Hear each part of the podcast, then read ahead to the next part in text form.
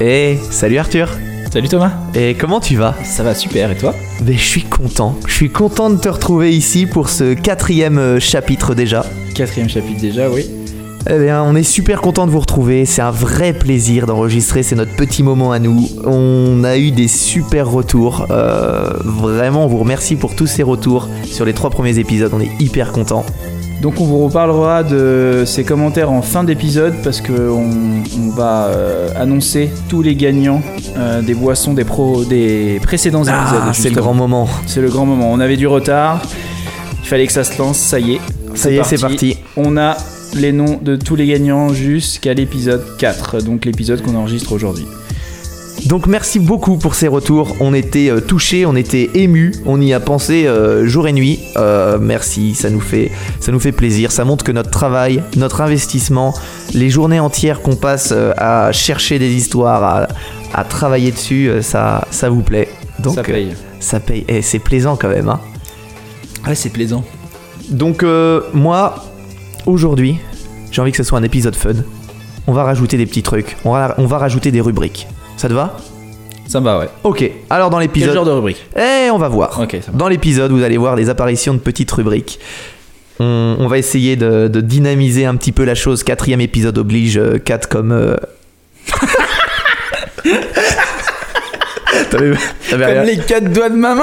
T'avais rien préparé ? J'avais rien préparé. Eh ben, moi, j'en ai pas non plus. Allez, ça fera match nul. Super. Alors... On boit quoi, patron ?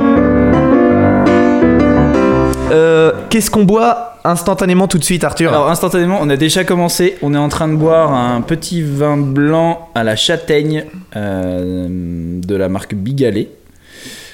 C'est très sucré. Ouais, faut dire ce qui est. C'est hyper sucré. Alors Bigallet, sûrement vous connaissez parce que Bigallet à la base c'est des sirops. Et c'est de là, à mon avis, que vient le sucre. Alors, ce vin blanc est très très bon en apéro avec un petit glaçon. Il doit être délicieux. Il a un super goût de châtaigne. Aux amateurs de châtaigne, essayez de goûter, c'est super. C'est un petit vin qui passe bien en apéro. C'est un petit moelleux en fait à la châtaigne. Donc c'est assez intéressant. Si vous aimez le vin sucré. Ouais, ça nous fait plaisir, ça nous met en condition. C'est pas mal ça. C'est pas mal pour commencer la première histoire. 11 degrés d'alcool. Et pas d'autres choses à dire dessus à part qu'ils nous disent que c'est une note douce et sucrée. Nous on dirait que c'est une note très sucrée, mais très douce quand même. Mais très douce quand même. C'était très lourd. C'est plaisant quand même à boire. On boira un petit peu d'eau après et puis peut-être qu'on boira autre chose. J'aurais peut-être une petite surprise après pour l'épisode. Tu sais que j'adore les surprises. Aujourd'hui Arthur, j'ai envie de te parler d'un petit truc, d'une sacrée histoire. Cette histoire, si c'était un film. Elle s'appellerait Le Roi des voleurs. Alors elle est un petit peu vaste et complexe pour qu'on l'aborde en une fois, donc on va l'aborder en 2 parties, comme ce que tu avais fait avec Ross Edgley dans le dernier chapitre. Comme ça vous laissera un petit peu le temps d'assimiler. Excellent. Ouais. Et quand j'ai découvert cet épisode, elle m'a mis dans un état d'esprit de fou. Un peu comme Prue Halliwell quand elle découvre son 2e pouvoir dans Charmed. Charmed, le fil rouge. Charmed, c'est toujours la référence. Tu vois un peu ou pas du tout ? Ouais. Eh bien, oui, ouais. Je mentirais en disant que je ne vois pas. On peut pas critiquer les choses qu'on a aimées. Désolé. Ou sinon, tu sais, un peu comme dans Doctor Strange quand il se prend le coup de paume, dans le coup de paume qui le fait sortir de son corps. Ah oui. Ok. Ouais, je me suis senti comme ça. Cette histoire, elle m'a passionné. C'est plus moderne déjà. Et le plus dingue, c'est que c'est une histoire qui s'est passée dans les années 2000, qui s'est passée donc il y a vraiment pas longtemps, mais c'est extrêmement compliqué de trouver des sources dessus. Parce que elle n'a pas été tant médiatisée pour quelque chose de vraiment incroyable et spectaculaire. Alors que c'est vraiment une vie qui nous passionne, quoi. Qui va nous passionner. Avant de commencer, j'ai une petite intro à vous faire. Et en y réfléchissant bien, je me dis que Simon Predge du podcast Ars Moriendi aurait été excellent pour la dire. Si vous ne connaissez pas, foncez écouter ce podcast juste après l'épisode. Écoutez quand même celui-ci. Ars Moriendi... En 2 mots, c'est pour moi de loin mon podcast préféré dans tous ceux que j'écoute, j'en écoute énormément. C'est un podcast qui vous parle d'histoires insolites, un peu sordides de temps en temps, mais il y a des comédiens. Il y a une... Souvent sordides d'ailleurs. Souvent sordides, ouais. Souvent sordides. Mais il y a des comédiens, il fait intervenir des comédiens, c'est un super narrateur, c'est vraiment top. Donc allez l'écouter et surtout venez nous dire ce que vous en avez pensé, parce que c'est quelqu'un qui m'inspire beaucoup et ses histoires sont toujours passionnantes. Si vous savez pas par quoi commencer, parce qu'il a fait une 20aine d'épisodes, peut-être 30. Plus les testimoniums. Les testimoniums, c'est une super série aussi. Allez écoutez mon préféré, le numéro 4 qui s'appelle « Né pour déchaîner les enfers ». C'est un très très bon épisode. Donc on commence avec cette petite intro. Pour commencer, Arthur, penses-tu être un homme bon ? J'espère. Ouais, dans la vie de tous les jours, dans ton comportement, pour toi, t'es quelqu'un de bien. Je crois assez au karma. Ah, alors on va peut-être en parler un petit peu. Disons que j'essaie de pas cracher mon chewing-gum dans la rue parce que j'ai peur de me prendre une voiture derrière. Bon point. Histoire vraie. Hier, je suis en voiture. Je roule, feu rouge. Une grand-mère, j'ai rien contre les grand-mères, jette sa cigarette par la fenêtre. Je te promets que c'est vrai. Elle jette sa cigarette, elle garde la fenêtre ouverte. Je descends. Je lui ramasse la cigarette, je lui donne dans la main et je dis « Oh, madame, vous avez fait tomber ça !» Et elle m'a regardé avec « Merci !» Incroyable. Donc, ça arrive tellement souvent. Ah, j'étais super content. J'étais super content, c'était un super moment de ma journée. Eh bien, comment savoir si on est quelqu'un de bien ? Est-ce qu'il vous est déjà arrivé de vous poser cette question ? Car moi, je me la pose vraiment souvent. Je m'interroge souvent en me disant « Est-ce que je suis une bonne personne ? Est-ce que mes actions, mes pensées ou mes discours sont bien ?» Donc aller se promener avec des chiens à la SPA, c'est bien. Donner à des œuvres caritatives, c'est super, on est d'accord, mais est-ce que ça suffit ? Quelle est l'unité de mesure ou le point de comparaison ? On ne peut pas se comparer à Gandhi ou à Mère Teresa et on ne veut pas ressembler à Hitler ou à un autre tyran. Et contrairement aux croyances d'Égypte antique, où les morts passaient devant Osiris pour que leur âme soit pesée, afin de savoir s'ils auraient le droit à la vie éternelle, je pense pas qu'il existe une balance qui s'ajuste et s'équilibre en fonction de ce qu'on fait tous les jours, même si l'idée me plaît bien. Et suite à toutes ces questions, je pense avoir trouvé une réponse qui me convient. J'ai de plus en plus la conviction que ce qui compte réellement, c'est le sentiment et les émotions qu'on peut apporter aux gens qu'on fréquente. C'est hyper facile de blesser quelqu'un et de le mettre dans une position inconfortable, et c'est vraiment très difficile de redonner confiance à quelqu'un qui l'a perdu. Et je crois que si notre démarche de tous les jours, c'est d'apporter uniquement du positif à tous ceux qu'on croise, on sera plus apte à percevoir le positif dans des situations où il n'y en a pas toujours. Pour moi, c'est un peu ma vision du karma. Mais que penser de ceux qui font de mauvaises actions sans volonté de nuire ? On va pas rentrer dans ce débat, mais mon histoire va en parler pour moi. Allez, commençons. Arthur imagine un avion, mais un petit avion, un avion de 6 places. Tu vois le genre d'avion que c'est ? Un petit Cessna. Un petit Cessna, très bien. Les termes techniques sont lancés. Eh bien, cet avion, imagine-le ralentir. Il descend progressivement jusqu'à 1600 mètres d'altitude. Droit devant, tu peux voir le château viennois qui brille comme un palais de contes de fées dans la nuit. Le pilote donne le feu vert et le seul passager présent à bord vérifie ses sangles de parachute, regarde et saute en bas. Il se laisse tomber dans une chute libre pendant quelques secondes avant de tirer sur le cordon pour s'assurer une descente tout en douceur jusqu'aux tuiles du bâtiment en dessous. Nous sommes au début du mois de juin 1998. La France n'est pas encore championne du monde. Et si tout va bien, l'homme doit se poser juste au-dessus la pièce refermant l'étoile de diamant. Ce bijou inestimable porté par l'impératrice Sissi, présenté au public de Vienne depuis peu. Mais ne soyons pas trop pressés. Revenons en arrière. 2 jours plus tôt, l'homme semblait n'être qu'un jeune parmi tant d'autres. En vacances avec sa petite amie et son riche paternel, ils s'étaient embarqués tous les trois dans une petite virée en Europe pour faire les capitales et les grands passages obligés. Donc il y avait Rome, il y avait Barcelone, la Côte d'Azur, Londres et Vienne. À Vienne, il y a un château qui s'appelle le château de Schönbrunn. C'est l'équivalent autrichien de Versailles, tu connais ? Pas du tout. Bah moi non plus, je connaissais pas. Ça aurait été bien que tu connaisses quand même. Ouais, je sais, mais faut être honnête. Beau papa, c'est un VIP. Beau papa, avec son statut, il leur permet d'accéder à des pièces, des collections qui ne sont pas encore présentées dans ce château. Donc ils vont voir, dans une petite salle, conservée dans un coffre relié à une alarme et protégée par une paroi de verre par balle, en plus posée sur un piédestal sensible au poids, une étoile de diamant à 10 branches, délicate et scintillante, surmontée d'une énorme perle.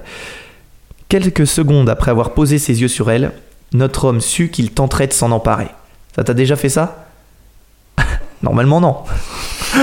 Ah c'est beau, bah je vais le voler. Tu peux très bien dire Je le veux. J'ai vu cette guitare, je me suis dit qu'il me la faudrait, sans pour autant vouloir la voler. Ouais, tu peux te l'acheter. Ah, lui, c'est un autre délire. Lui, il est sur le vol. Lui, il la veut. Mais tu peux pas. Enfin, elle est estimée à 2 millions de dollars, donc c'est pas le genre de chose que t'achètes. Alors, si vous êtes prêts, enfilez vos collants noirs et vos gants, ressortez vos romans d'Arsène Lupin et découvrons ensemble la première partie de l'histoire incroyable de Gérald Blanchard. All right, put the money in the bag.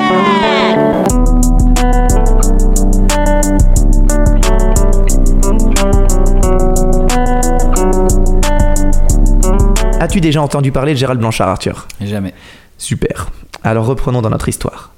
Le guide commença à raconter l'histoire de l'étoile de diamant, plus connue sous le nom de l'étoile de Sissi. Blablabla, blablabla, blabla, et elle en avait plusieurs dans les cheveux, mais seuls 2 ont survécu au temps, et ça faisait 75 ans que le public n'avait pas eu l'occasion de les voir. À cet instant, Blanchard n'écoute plus rien. Il est plus occupé à prendre note des détecteurs de mouvement dans les coins de la pièce, du type de vis sur le coffret, des grandes fenêtres à quelques pas. Tu ne le connais pas encore, mais notre homme est doué d'une aptitude extraordinaire pour évaluer les failles de sécurité, un genre de Redman criminel.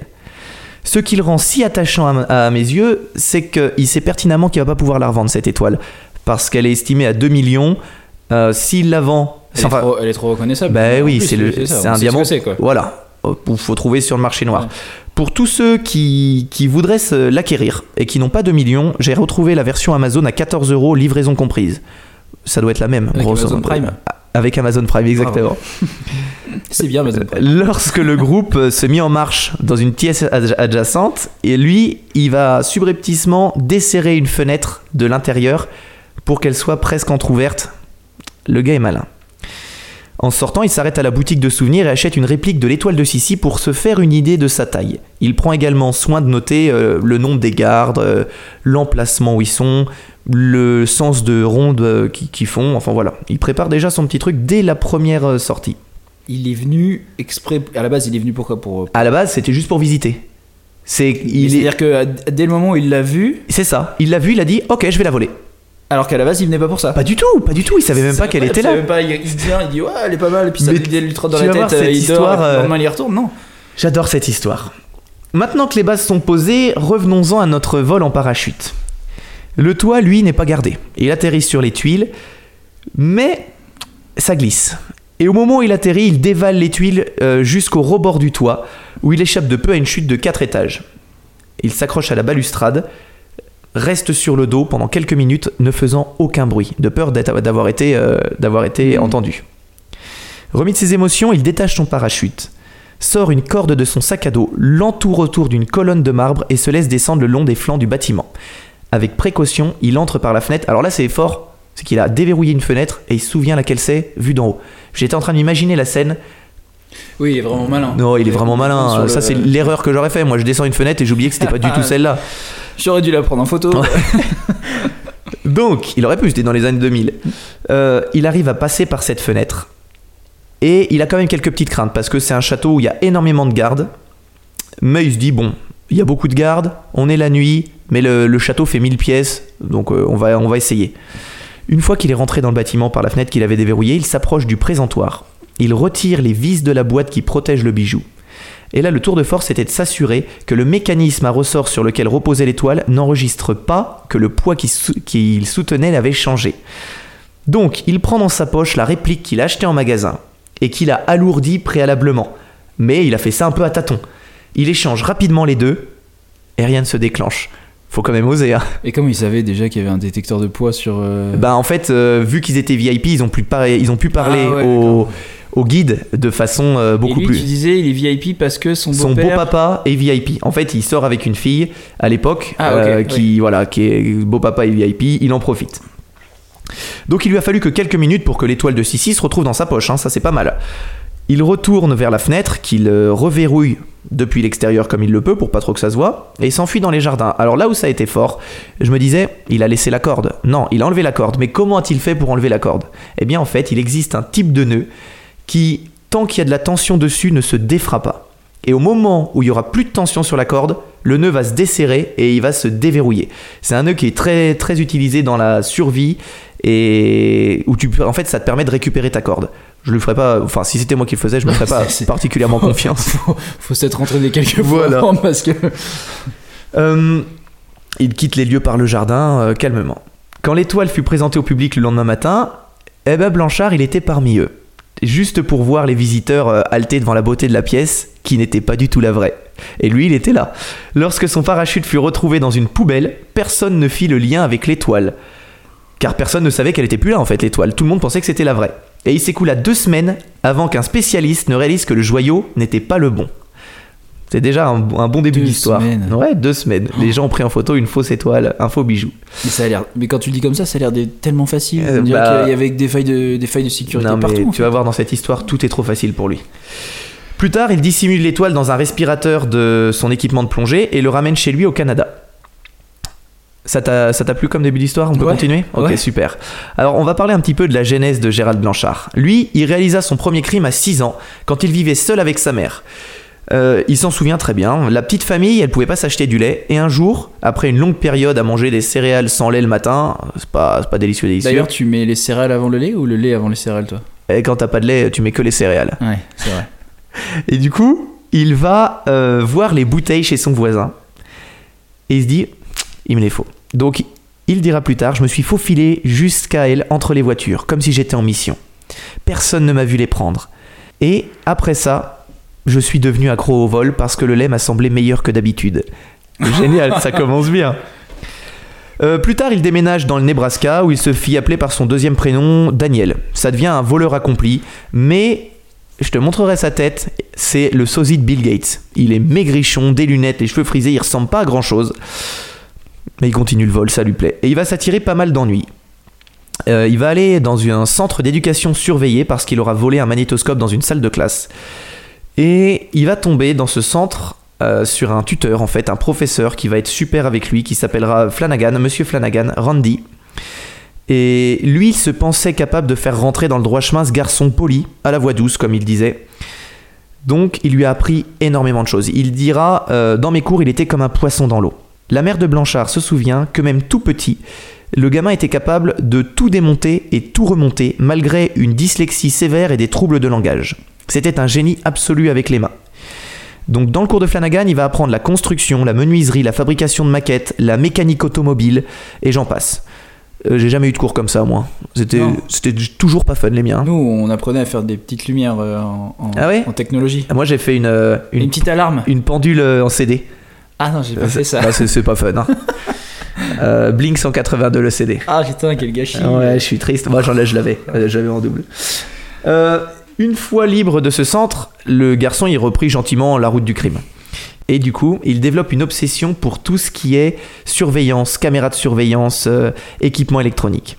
À l'âge de 16 ans, donc faut dire que pendant cette période, il fait beaucoup de vols et il revend tout ce qu'il vole. À l'âge de 16 ans, il achète avec cet argent une maison d'à $100,000 en liquide. Et pour pas s'embêter, il prend un avocat pour s'occuper de l'argent et signer le deal à sa place. Il a dû envoler quelques-uns des magnétoscopes. Oui.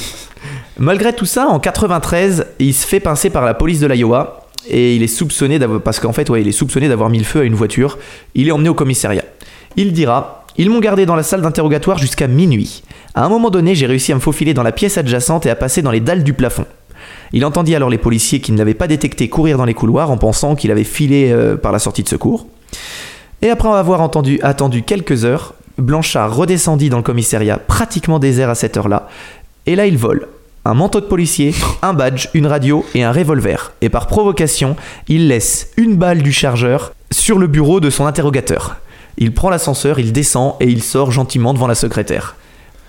À 16 ans. C'est bien, c'est théâtral en plus. Ouais, c'est ce genre de gamin. Le lendemain, il est arrêté par une équipe du SWAT qui force la maison où il était enfermé dans le grenier de sa mère. Plus, mais il surprit les policiers en parvenant une nouvelle fois à s'échapper parce que les policiers l'avaient mis à l'arrière de la voiture avec les menottes, descendent de la voiture un moment et il dit...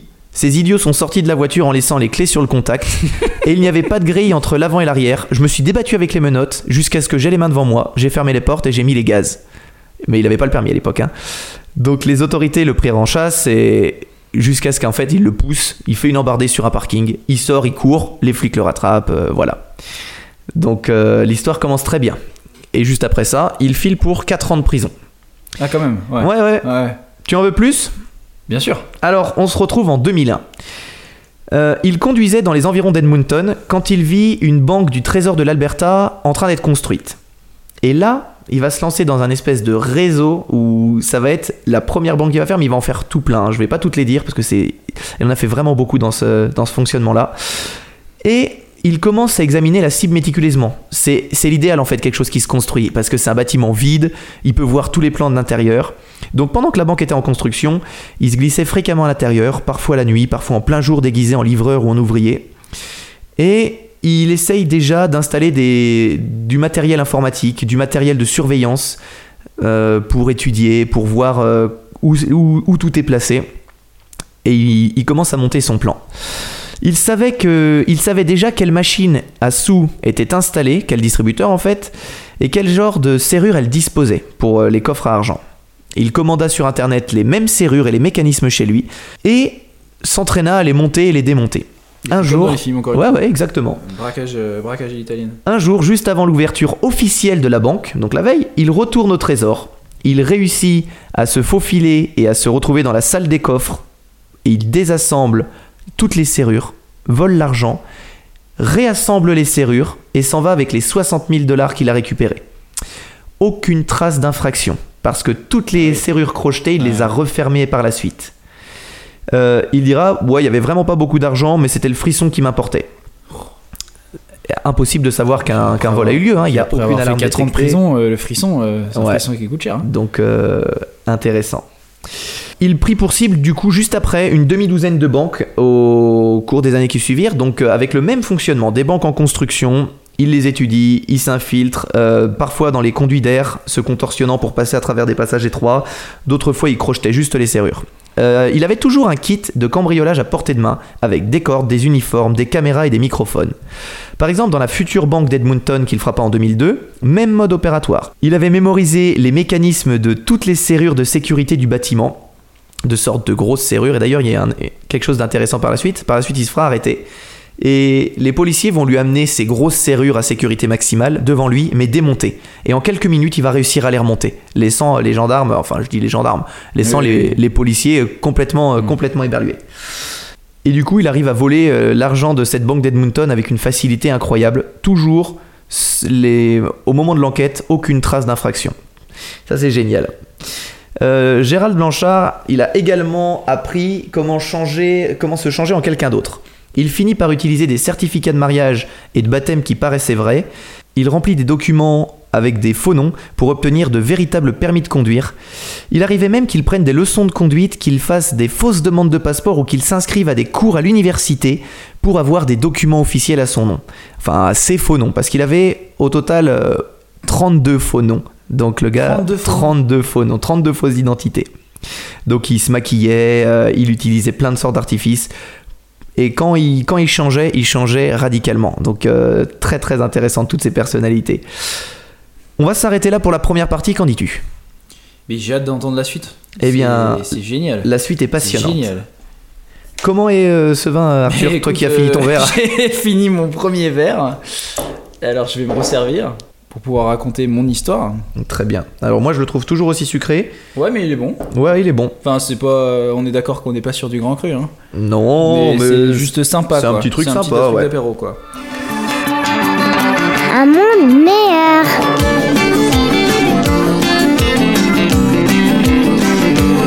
Vous écoutez Incredibilis. Comme vous l'avez entendu dans ce jingle, on a un petit peu formaté le podcast avec différentes rubriques qui nous accompagneront tout au long des différents chapitres. Et des beaux jingles aussi. Et des beaux jingles. Fait maison. Donc, pour ma première histoire, Thomas, aujourd'hui je vais te parler d'espoir. D'espoir écologique et humain. J'adore ça. Mm-hmm.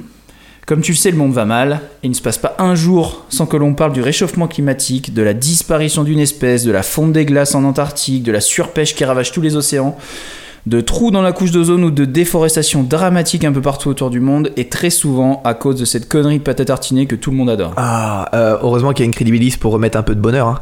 Et ouais, hein. Et c'est notre première. On parle de belles choses.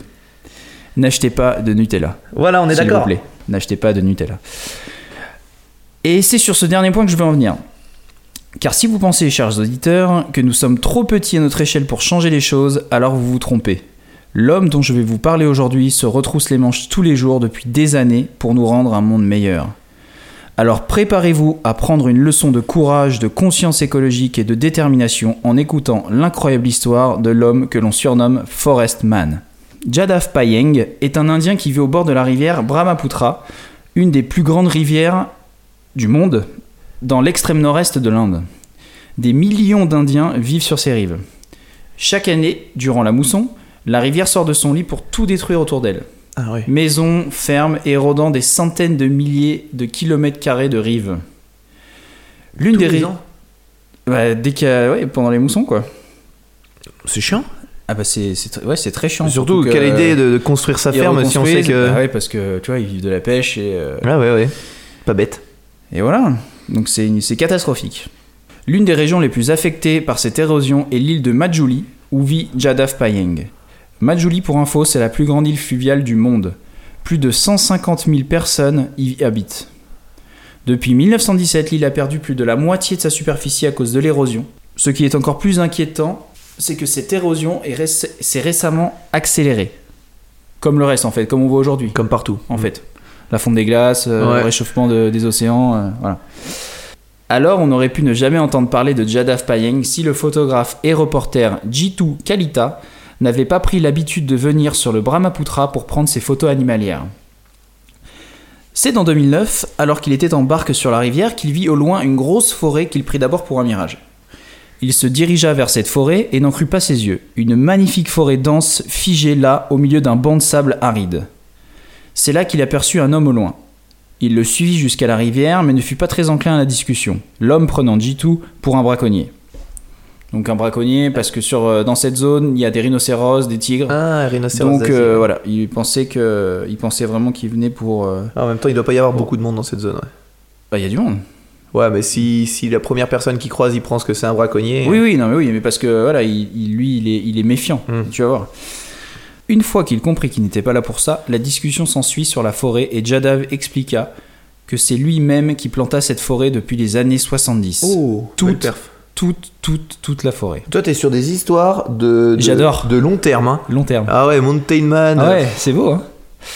C'est en 1979, après d'importantes inondations, que Forest Man, cet amoureux de la nature, âgé de 16 ans, décide de redonner vie à son île de Majuli.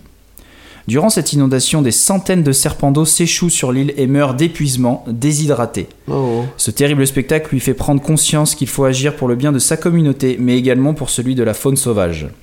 Il dira « Il n'y avait pas d'arbre pour protéger ces serpents. Je me suis assis et j'ai pleuré. » J'ai contacté le ministère des Forêts et je leur ai demandé s'ils pouvaient planter des arbres. Ils m'ont répondu que rien ne pousserait ici et m'ont conseillé la plantation de bambou.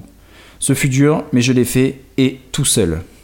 Son surnom lui vient de l'ancien président Abdul Kalam, qui eut connaissance de lui après qu'un article sur lui dans un journal local fut écrit par Jitu Kalita. Aujourd'hui, la forêt ferait environ 550 hectares. Ah ouais. À titre de comparaison, Central Park n'en fait que 341. Es-tu déjà allé à Central Park, Thomas ? 3 fois.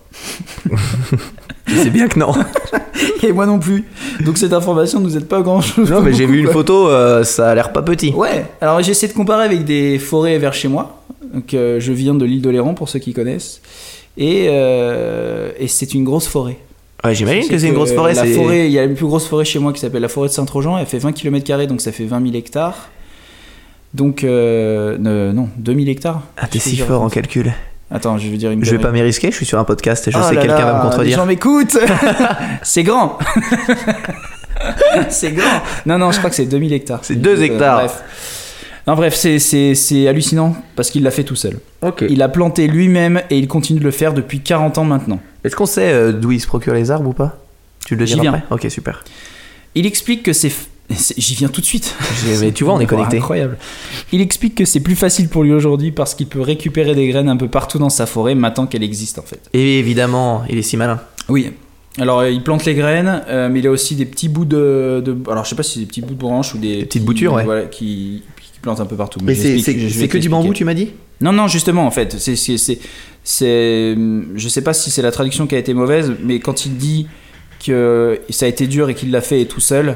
il parlait pas de bambou, il parlait de la forêt. D'accord. Lui, il a pas planté de bambou. On voit. Ouais, il a fait une vraie forêt. Fin, voilà, il a fait une vraie forêt. Vraie forêt tropicale, ouais. Voilà. Son rituel est toujours le même. Le matin, il se prépare avec l'aide de sa famille et part planter des arbres. Il récupère donc des graines sur les plantes et les arbres. Il avance dans une zone déserte. Il fait un trou et plante une graine ou directement un petit arbre jeune. Il ne fait pas ça au hasard. Il fait toujours en sorte de laisser le bon écart entre chaque arbre pour laisser grandir sans qu'un des deux bloque la croissance de l'autre. Ah oui, c'est juste pour te dire qu'après toutes ces années, il sait parfaitement ce qu'il fait. Bah oui, mais j'imagine. Pas, si ça fonctionne, en plus. C'est pas du tout un illuminé qui jette des graines un peu partout en espérant que ça pousse, quoi. Par la suite, il explique que c'est devenu compliqué pour lui de protéger sa forêt une fois les arbres devenus grands. Non pas à cause de l'érosion, de maladies que pourraient avoir les arbres, des champignons, etc., ou de la mousson, mais comme d'habitude à cause de l'homme. Qui est pour lui la plus grande menace. Comme partout, par cupidité, il détruirait la forêt, ce qui aurait rendu tous les animaux peuplant la forêt de Java vulnérables à nouveau. Parce que oui, Thomas, figure-toi que depuis que cette forêt se développe, grandit, et les animaux reviennent. Tout un tas d'espèces d'animaux sauvages et rares sont venus vivre ici. 115 éléphants vivent ici 3 mois par an. Mais non, c'est cool ça. Surtout qu'il faut se dire qu'il n'y avait rien avant. Ah ouais. C'est que lui, c'était un banc de sable, il a fait une forêt et maintenant il y a 115 éléphants qui viennent 3 mois de l'année. C'est trop cool, je suis un petit peu jaloux. Ouais. On y trouve aussi des tigres du Bengale, des rhinocéros et des biches. Et une espèce de vautour qui n'aurait pas été observée ici depuis plus de 40 ans. Bien. C'est un peu comme cette histoire au parc Yellowstone. Ah ouais, passionnante avec les loups, bien sûr, ouais. Ma plus grande passion. Pour rappel, après avoir réintroduit 14 loups dans le parc de Yellowstone, après une absence de près de 70 ans, les influences bénéfiques des loups réintroduits sont devenues presque immédiatement apparentes et continuent d'être vues jusqu'à ce jour. Puisqu'ils sont des prédateurs qui chassent principalement des ongulés malades ou vieillissants, les ongulés, Thomas, c'est les sortes d'antilopes. On peut dire que ça en fait partie. D'accord. Il y a les orignales, les bisons, les mouflons, les wapitis, et principalement donc les wapitis, dont la population a explosé à Yellowstone. Les loups ont arrêté l'expansion de ces populations d'herbivores tout en améliorant leur santé globale, parce que oui, du coup, ils ont, comme je disais un petit peu plus haut, eux, ils s'attaquent aux faibles et aux malades. Ouais. Ce qui fait que la population de Wapiti ou de Ongulé en général est une population beaucoup plus solide. Puis ce qu'on peut dire, c'est que ça avait touché toutes les sphères de l'écosystème de Yellowstone. Justement, j'y viens. J'explique un petit peu quand même pour qu'on s'en rappelle, parce que c'est pareil, c'est quand même une super... C'est passionnant. Il y a un reportage qui est grandiose que vous pourrez regarder. La présence des loups a même modifié substantiellement le comportement des ongulés. Les Wapiti ont cessé de grignoter leur chemin à travers les vallées et les gorges où les loups pourraient facilement les tuer. Ainsi, la flore a pu se rétablir et se reproduire, augmentant ainsi la biodiversité en fournissant de la nourriture et un abri à une variété croissante de plantes et d'animaux. Mais, remarquablement, la présence de loups a également changé les rivières. Après la réintroduction, on a remarqué que l'érosion des berges des rivières a diminué de sorte que les rivières serpentent moins. Les canaux se sont approfondis et de petites piscines se sont formées. Ah, ça a tout changé. Donc là, tu vois que je rejoins un petit peu mon histoire. Mmh. Pourquoi ? La végétation en voie de récupération a stabilisé les rives, ce qui a modifié la géographie du parc. Et c'est là qu'on peut faire la corrélation avec l'action de Forestman sur son île à Majuli, lui qui a commencé par replanter ce banc de sable pour ralentir l'érosion, ce qui a eu pour conséquence de faire revivre une faune qui participe maintenant à la vie et à la récupération des rives. Ah, c'est passionnant. Et pour synthétiser, du coup, réintroduire des loups, ça a diminué le nombre d'herbivores. Ce nombre d'herbivores qui était toujours plus croissant mangeait toutes les végétations. Il y avait énormément de petits prédateurs, renards, tout ça, et du coup les loups les ont chassés. Il y a eu la balance, il y a une balance qui s'est faite. Et on a pu voir des espèces réapparaître comme les castors qui se sont occupés des rivières, des rongeurs en grande quantité, et du coup tout un écosystème est revenu parce qu'on a réintroduit un grand prédateur. Une espèce. Voilà, une espèce, et on a remis l'équilibre. Il y a vraiment eu un changement immédiat.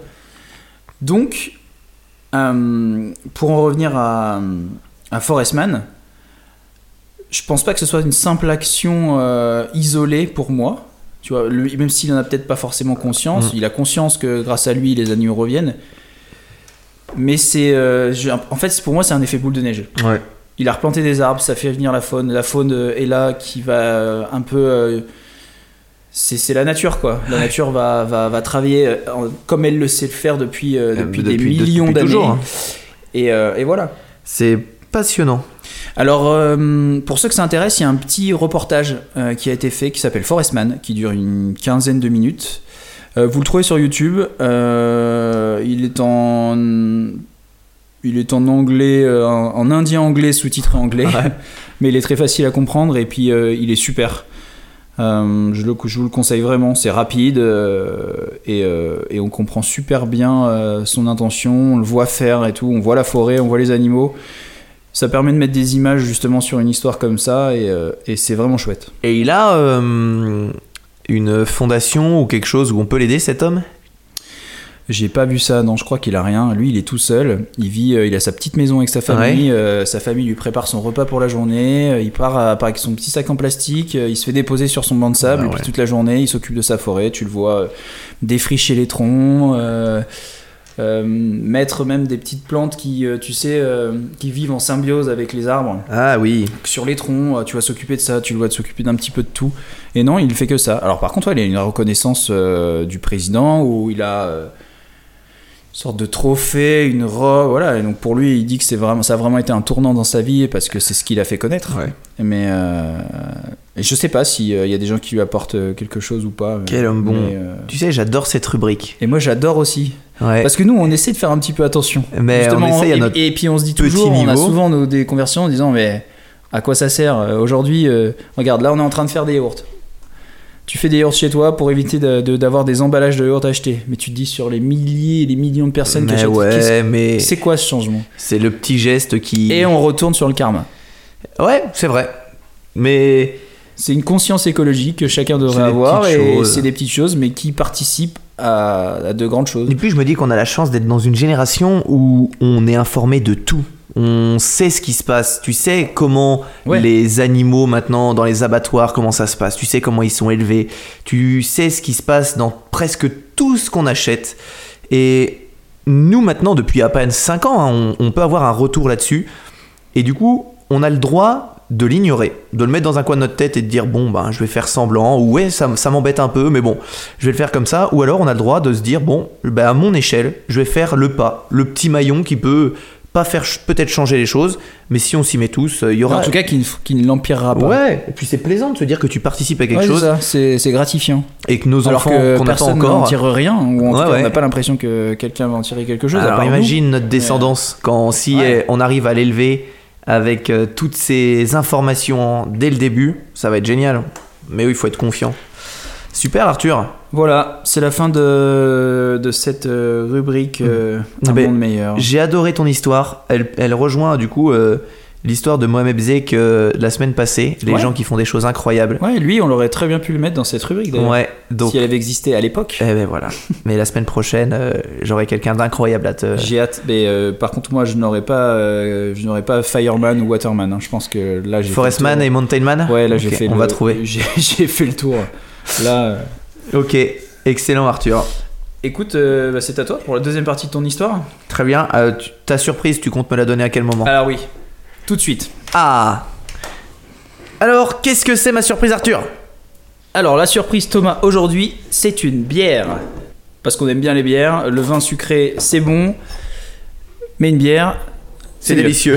Une bière c'est délicieux. Alors, aujourd'hui, moi je t'ai ramené une Samichlaus. D'accord. C'est une bière autrichienne qui avant était brassée en Suisse allemande. Mm-hmm. Donc, alors en Suisse alémanique. Suisse alémanique, exactement. On n'est pas très loin, vu que, comme vous le savez, on n'est pas loin de la frontière suisse. Alors, moi j'ai choisi cette bière aujourd'hui parce qu'elle a une petite anecdote autour.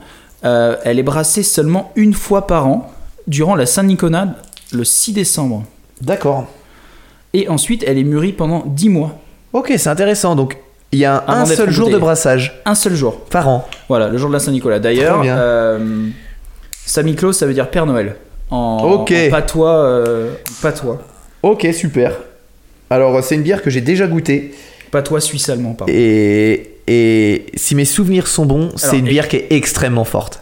Alors, elle est hyper forte. Elle est à 14 degrés. C'est une bière ambrée. On vous l'a fait gagner d'ailleurs en fin d'épisode, celle-ci aussi. Super. D'ailleurs, j'espère que celui qui la gagnera aime les bières fortes. Ouais. Parce qu'elle est un petit peu... voilà, dans la description... c'est indigestif. Voilà, ils disent que son degré d'alcool de 14 degrés la rapproche davantage d'une liqueur que d'une bière. Voilà. Ouais, mes souvenirs étaient justes alors. Elle a une très très belle couleur, j'aime beaucoup les ambrés. Elle sent très bon. Elle a une odeur de caramel un peu particulière à la tienne. Santé. Tiens. Elle est bonne. Elle est très bonne. Elle est hyper sucre. Eh ben, c'est incroyable. On est dans le sucre aujourd'hui. Non mais c'est. Elle a un vrai goût de sucre. Et elle a un goût de caramel ouais. Qui est hallucinant. On sent pas trop l'alcool au début. Ouais, on sent tous ces goûts de caramel qui explosent en bouche. Je m'attendais à ce qu'elle soit beaucoup plus forte ouais. En bouche. À ce degré d'alcool, mais non, elle est bonne. Ah ouais. C'est traître, elle est traître. Tu vois, je sais pas si on va être capable de finir cet épisode. Ouais, faudrait qu'on s'oriente parce que nous qui faisons notre bière, faudrait qu'on essaye de faire des bières qui tapent un peu comme ça. Là. Si on doit l'embouteiller, enfin si on doit la brasser une fois par an et la laisser 10 mois avant de la mettre en bouteille. Ouais, mais non, ça va. Ouais, on n'est pas assez consciencieux pour ça. Bon, voilà. J'espère que t'es prêt pour cette deuxième histoire. Non, pas pour cette deuxième histoire, pardon, pour la suite de ton histoire. Bah, est-ce que toi, tu es prêt à écouter la suite ? Moi, je suis toujours prêt, Thomas. Et est-ce que vous êtes prêt à écouter la suite ? Aucune réponse. Alors, on reprend. On est toujours sur notre Gérald Blanchard. Alors, parfois, juste pour s'amuser et pour voir si ça pouvait marcher, notre ami se faisait passer pour un journaliste pour pouvoir traîner avec des célébrités. J'adore les gens confiants comme ça, les gars qui se disent « Tiens, si je fais croire à tout le monde que je suis une star, ils vont me prendre pour une star. » Eh ben, lui, il faisait ça. Rocancourt. Exactement, le français. On en parlera peut-être un petit peu un jour parce que c'est une histoire incroyable, oui, ça. Oui, pourquoi pas, ouais. Ouais. Il se fabriquait des passes VIP et il demandait des cartes de presse pour pouvoir assister à des matchs de foot américain. Et il a même fait, avec un faux pass VIP, un tour avec la légende Mario Andreatti en motor speedway sur le circuit d'Indianapolis. Donc il est monté dans sa voiture. Stylé. C'est hyper cool. Alors que c'est le parfait inconnu. Il va rencontrer le prince de Monaco pendant une course de yacht à Monte-Carlo. Une course de yacht. Et attention, Excuse-nous. Il va interviewer Christina Aguilera. Alors qu'il a pas de. C'est pas un journaliste. Ça fait vraiment bizarre parce que à chaque fois qu'on a souvent des histoires qui sont dans le passé. Ouais. Là, du coup, que tu me parles d'une histoire récente. Ouais, de personnes contemporaines. Christina Aguilera. Ouais. Donc, il a interviewé Christina Aguilera pour le plaisir. Parce qu'il n'avait absolument rien à. L'article ne servait à rien. Il a dit je fais partie de ce journal ou une bêtise comme ça. Donc, j'ai trouvé ça fantastique. Et c'est d'ailleurs au concert où il va interviewer Christina Aguilera qu'il va rencontrer en 2000 Angela James. Donc c'est une fille magnifique avec c'est une inconnue hein. Elle a des longs cheveux noirs, elle est très très belle. Elle prétend à l'époque travailler pour Ford Models et les deux ils s'entendent immédiatement, ils tombent amoureux. Il y a un petit sentiment qui se crée entre eux sympathique. Et puis le truc positif c'est qu'il sent que l'adolescente, elle est pas contre le crime. Elle va même finir par l'aider avec ses histoires de braquage de banque. Donc, ils procédaient ensemble. Ils faisaient la reconnaissance en plein jour. Les atouts de la belle servaient à distraire les gardes ou les passants. Et lui, il rassemblait les informations. La nuit, elle faisait le guet avec des jumelles, tandis que lui, il dévalisait. Mais maintenant, on va commencer à s'attaquer au vrai crime. Bonnie et Clyde des temps modernes. Exactement. On est le 15 mai 2004. Il est minuit. Et Blanchard, il se tient devant la porte d'entrée de la Banque canadienne impériale. Il crochette rapidement la serrure de la porte de service à l'arrière et il se glisse à l'intérieur. C'est une succursale en fait toute neuve qui est censée ouvrir le lundi suivant. Donc c'est exactement son mode opératoire classique. Il sait que les machines viennent d'être remplies. Donc il a quand même des informateurs dans le milieu. Il sait que les machines à sous, les distributeurs, elles viennent d'être remplies. Plus minutieux que jamais, il avait passé les nuits précédentes à infiltrer la banque pour faire ses reconnaissances en fait et trafiquer des serrures pour qu'elles soient plus faciles à crocheter le jour J. Tandis qu'Angela, elle fait le guet, elle observe les alentours avec les jumelles, elle le tient au courant de la situation via un talkie-walkie à fréquence cryptée. Ils sont pas bêtes.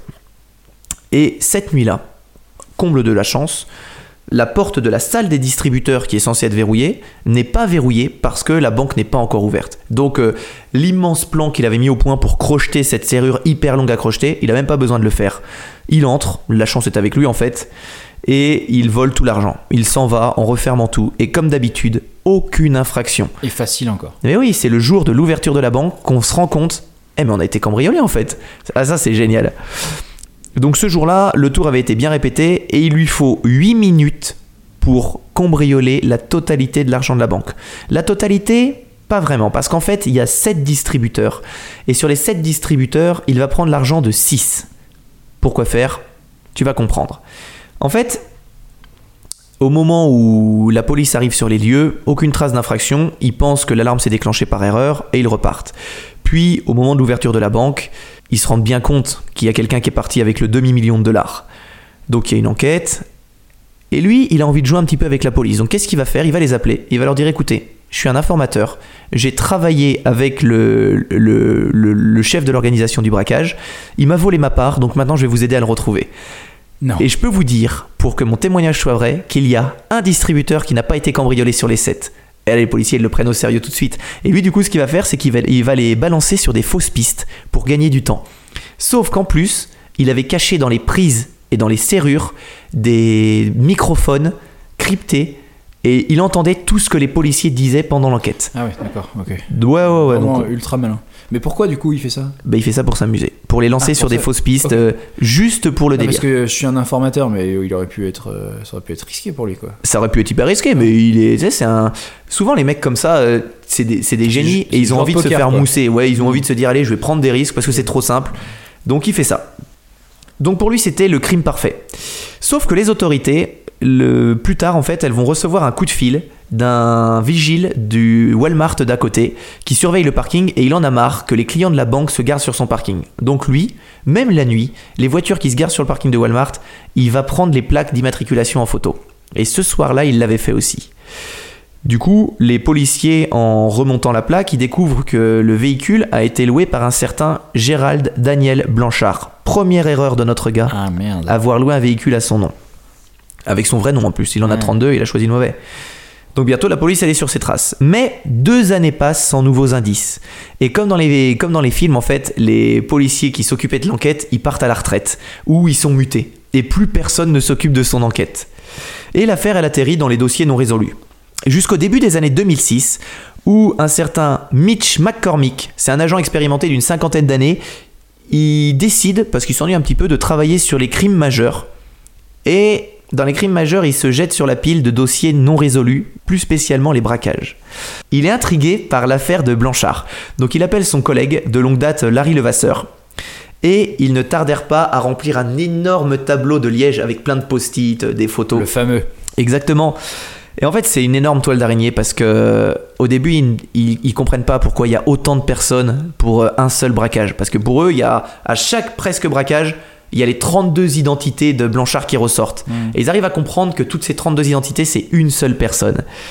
Donc, ils commencent à avancer petit à petit. Ils arrivent même à mettre le crime de l'étoile de Sissi, le vol du bijou, sur lui. Alors que ça s'était passé 10 ans plus tôt et qu'il n'y avait pas trop de pistes là-dessus. Ils arrivent à compiler 275 pages de documents pour persuader le juge de les laisser mettre sur écoute les 18 téléphones de Blanchard. Donc, 18. Ouais, les 18. L'enquête, elle est vraiment lancée à ce moment-là. J'ai rien que ça, c'est louche. Ouais. Et l'enquête, elle s'appelle Project Kite, donc le projet cerf-volant. Je ne sais pas pourquoi. Faut bien trouver un nom cool. Ouais, si c'est pas si cool. C'est ce que je me disais, c'est pas si cool en fait. Dès le deuxième week-end d'écoute, McCormick et Levasseur, ils entendent Blanchard manigancer des transactions financières louches, surtout des transactions immobilières, et ils préparent son prochain casse. Ils apprirent du coup l'existence d'un vaste réseau criminel assez sophistiqué. Puis le 16 novembre 2006, donc tu vois, c'est pas si vieux, hein, Blanchard, non, c'est clair. Ouais, Blanchard, il reçoit un coup de téléphone particulièrement intriguant d'un homme qui se fait appeler le boss. Ça, c'est cool. Ça fait un peu... ouais, bon, c'est pas si cool, mais c'est. Mais si, ça impose un peu. Le boss du 44. Je sais pas, sur MSN. Ouais, exactement. Donc le boss, il va juste lui dire : bonjour Danny, avec un fort accent britannique. Tu es prêt ? J'ai un job pour toi. Quand peux-tu venir au Caire ? Donc McCormick et Levasseur, ils sont tout contents. Là, ils se disent : ça sent bon, ça. Et immédiatement après, Gérald y recrute une petite équipe, mais il lui manque une personne pour son équipe. Bah, il va tenter. Il va aller voir son voisin, qui est le gars qui habite juste en face de chez lui et qui est d'origine sénégalaise. Il s'appelle Cochonguay et il va le voir. Il va dire, écoute, j'ai un truc à faire. On peut se faire beaucoup d'argent. Ça se passe en Égypte. Est-ce que tu veux venir? Et le gars il va faire, ok. Donc ça, c'est pareil, c'est une chance. Bah, c'est incroyable. Il faut y aller au culot. Moi, je lui dis non. Moi, je lui dis, bon, explique-moi. Non, le karma, Arthur. Ouais. Donc l'équipe, elle est formée. Et là, tu te dis, bah, enfin, lui, il s'est dit, qu'est-ce qui pourrait bien clocher? On est comme dans un film. Donc Blanchard, en fait, il a rencontré le boss à Londres dans un magasin d'électronique. C'est tout simple. Il est dans un magasin d'électronique. Il est passionné d'électronique, Blanchard. Et il va voir un mec avec 8 enregistreurs DVR. C'est des enregistreurs de petite taille qui servent à faire de la surveillance. Mmh. Et il va aller le voir en lui disant, ça c'est le genre de truc qu'on achète quand on veut faire un casse. Et le mec effectivement faisait ça pour faire un casse. C'est incroyable. Et ils vont engager une conversation et ils vont devenir presque amis. Donc toujours ce jour-là, à Londres, il y a une voiture qui va conduire Blanchard dans un café où le boss du coup l'attend avec une douzaine de ses sbires qui sont kurdes, donc la plupart venant d'Irak du nord, et ils l'attendent dans une cave à fumer le narguilé, donc une ambiance un peu mafia. Et du coup le OSS 117 et le boss il va le mettre au parfum de toutes ces opérations qui s'étendent à travers l'Europe, le Moyen-Orient et toutes les activités criminelles dans lesquelles il touche. Pour faire simple, les gars ils volaient sur les sites internet de paiement des numéros de cartes et à partir de ces numéros de cartes ils fabriquaient des nouvelles cartes de crédit. Ils allaient ensuite dans des pays où la sécurité des guichets, elle n'était pas ouf, ouais. Et ils retiraient de l'argent à partir de ces cartes de crédit. Donc tu te fais même pas voler ta vraie carte de crédit, mais on te retire quand même de l'argent. Et avec ce nouveau job en poche, Blanchard et sa nouvelle équipe, ils se retrouvent en Égypte. Donc le lendemain de leur arrivée, 3 hommes qu'il avait déjà rencontrés dans le bar de Londres arrivent, leur montrent comment ça va se passer. Blanchard et Angela, ils achètent une burqa au souk, ils se cachent. Et ils vont commencer à faire tous les guichets de la ville pour retirer de l'argent. Et le boss, il dirige les opérations depuis Londres. Ils vont de distributeur en distributeur 12 heures par jour. Et ils retirent des livres égyptiennes qui fourrent dans leur sac à dos, dans leur mallette. Et du coup, l'argent, elle s'amasse hyper vite. Mmh. On estime que dès le début, dès la première journée, il y avait une pièce dans leur suite où les billets s'entassaient à 1,20 m de hauteur, tellement il y avait d'argent. Tu vois ce que je veux dire ? Ils avaient combien de cartes ? Ils avaient des centaines de cartes. Et en fait, ils faisaient des petits retraits. Et depuis leur tout petit bureau austère, les policiers canadiens, ils sont stupéfaits. Eux, ils n'ont jamais imaginé qu'ils tomberaient sur une chose aussi énorme, hein. Ils apprennent qu'il y a vraiment une grosse cause entreprise criminelle derrière tout ça. Et puis, un jour, les 2 policiers, ils apprennent que les choses avaient dérapé. En l'espace d'une semaine, l'équipe avait collecté l'équivalent de plus de 2 millions de dollars. Mais... le paiement de chaque distributeur, c'est des petits paiements en fait, c'est que des petits retraits, tu peux pas retirer beaucoup d'argent. Donc après 2 jours, Blanchard, il décide d'envoyer son voisin du coup, Cochonguay, au sud, à Nairobi au Kenya. Il lui donne 50 cartes, il lui dit vas-y, va trouver des machines où tu peux retirer plus d'argent et tu reviens dans quelques jours. Sauf que là, Cochonguay, il s'en va, il disparaît complètement. Et du coup, le boss, il est vraiment pas content. Donc, faut se dire que dans tout le début de son histoire criminelle, Blanchard, il n'y a jamais eu de tirs qui ont été faits. Là, le boss, il commence à le menacer un petit peu, à dire si tu le retrouves pas. Et là, c'est la première fois que Blanchard, c'est pas le chef. C'est pas le chef, exactement. Ouais. Donc là, ça commence à être un petit peu chaud. Blanchard, il va appeler toute la famille de Cochonguay, il va appeler toute sa famille qui est à Vancouver. Il a une sœur à Bruxelles, un frère dans l'Ottawa. Personne ne sait où il est. Le gars, il a complètement disparu avec tout l'argent. Donc on est sur un moment un petit peu flippant parce que du coup, le boss, il a envoyé 2 mecs suivre jour et nuit Blanchard. Et les gars, ils sont juste censés surveiller pour pas qu'ils s'enfuient, pour lui dire tu vas nous retrouver l'argent, on va t'avoir à l'œil. Puis Blanchard, il est intelligent, il va négocier avec le patron en disant on a de l'argent à se faire, on oublie nos conflits et on essaye de se faire un peu plus d'argent. Donc le 3 décembre 2006, Blanchard, il atterrit à Vancouver et il loue immédiatement une voiture qu'il emmène à la banque de Nova Scotia. C'est à une centaine de kilomètres à l'est de Chilliwack. Tu connais ? T'étais parti au Canada. Ouais, mais Scotiabank. Exactement. Ouais, je connais. Mais bon, tu me diras, c'est une banque. Hein. Ouais, il y en a partout. Mais oui, effectivement. Ouais, voilà. Quand j'étais au Québec, oui. C'est il a pour projet de. Tous nos amis québécois de la connaître sans problème. C'est comme si nous on parlait d'une banque française en disant ah tu connais. Ah ouais, c'est vrai.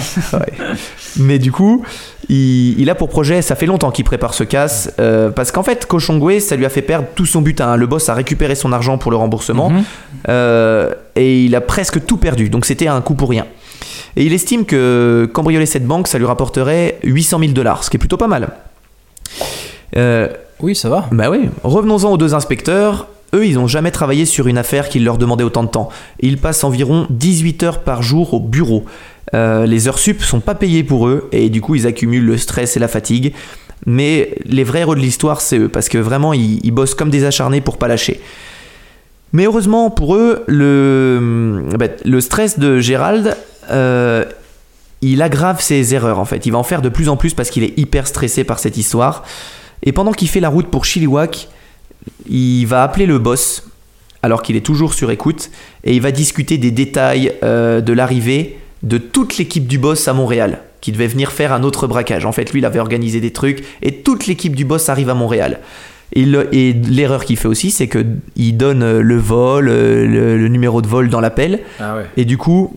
L'erreur qu'il fait surtout, c'est d'avoir travaillé en équipe. Quoi. Ouais, il aurait pas dû. C'était un génie, il aurait dû travailler tout seul. Les policiers, ils arrivent à l'aéroport et ils embarquent tout le monde. Ils arrivent pile poil, les mecs arrivent, ils se font encercler. Allez, venez. Et effectivement, ils avaient tout le matos pour le braquage et c'était des gars recherchés.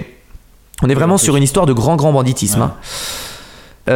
Dans leur sac, aux gars, ils vont retrouver des disques durs tournés au Caire avec des vidéos de Blanchard qui se vantait un petit peu de récolter autant d'argent avec des tonnes d'argent. Aïe. Ouais, là il y a tout. Donc ils ont des vidéos hyper compromettantes.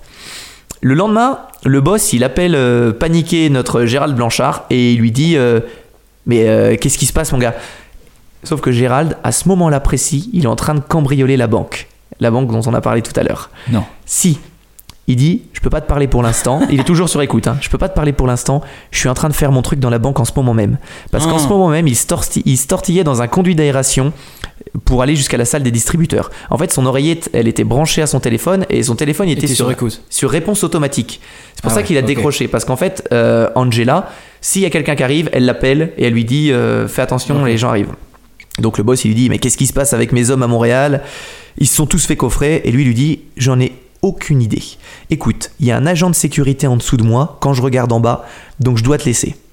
Il est vraiment dans le mauvais moment. Hein. Et tandis que Blanchard il murmurait au boss, McCormick et Levasseur, ils remontent la source de l'appel et ils savent à présent dans quelle banque il est précisément. Donc là, les mecs ils se disent bon, c'est bon, on le tient. Sauf qu'en fait, ils envoient pas d'équipe de peur d'arriver trop tard. Et que le gars sache qu'il a été capté. C'est dans la nuit, à 4h du matin, qu'une douzaine de membres du SWAT prennent l'assaut l'appartement de Blanchard à Vancouver.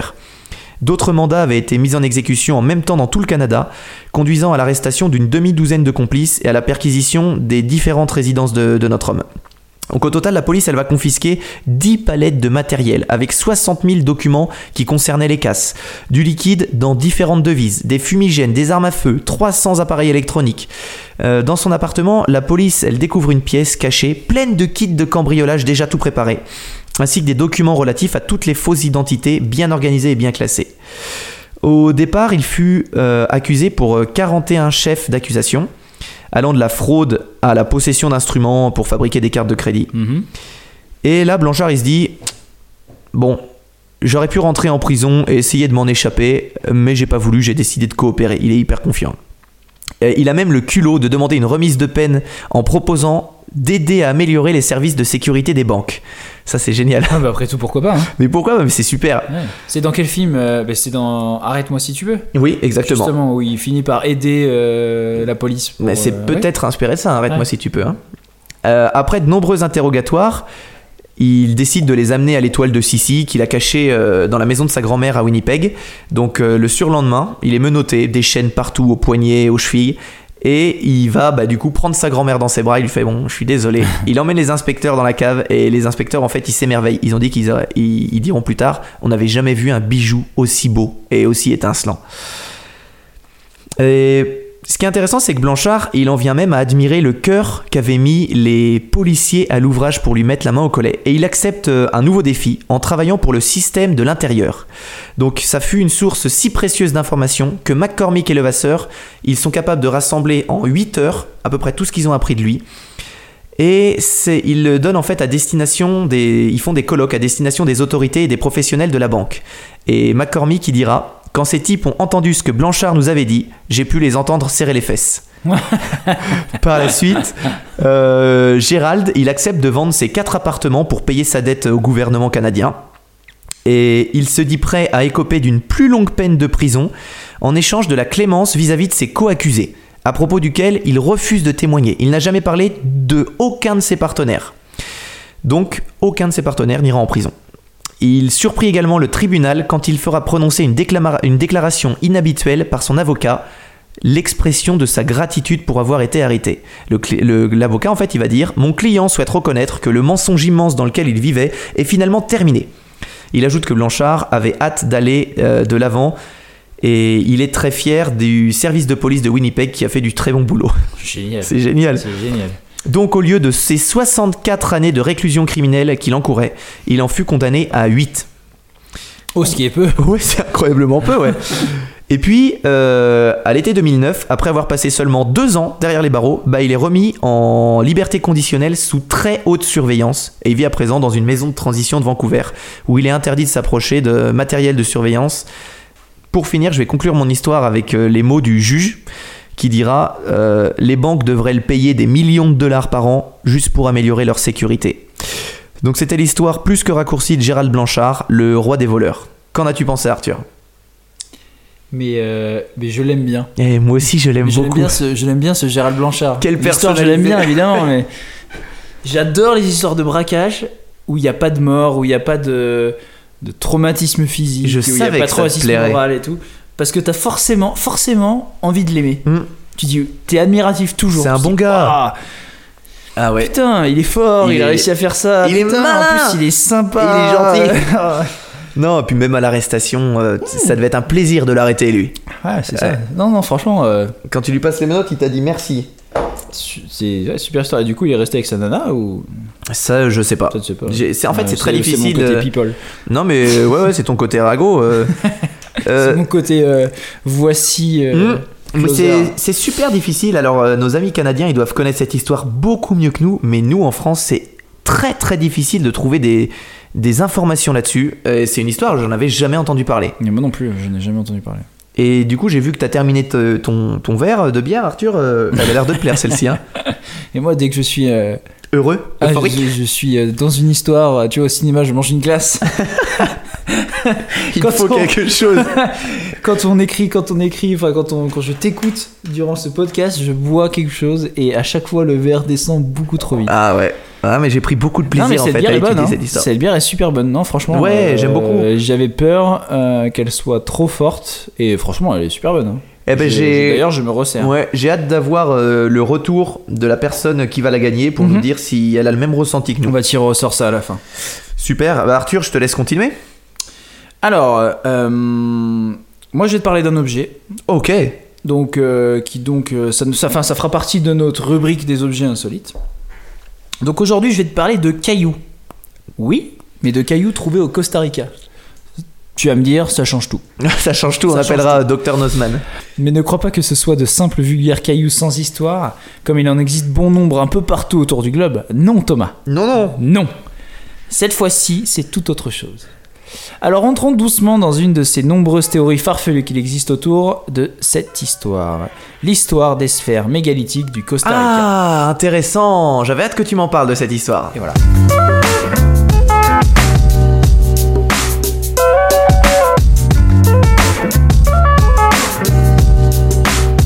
Donc pour ce 4e épisode, j'avais vraiment envie de parler de ces sphères.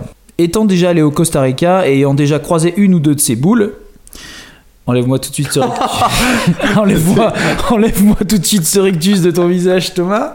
Le thème est très sérieux. Désolé, Arthur. Alors ça, je l'avais écrit parce que je savais que ça le ferait. Tu me connais donc. Je le savais.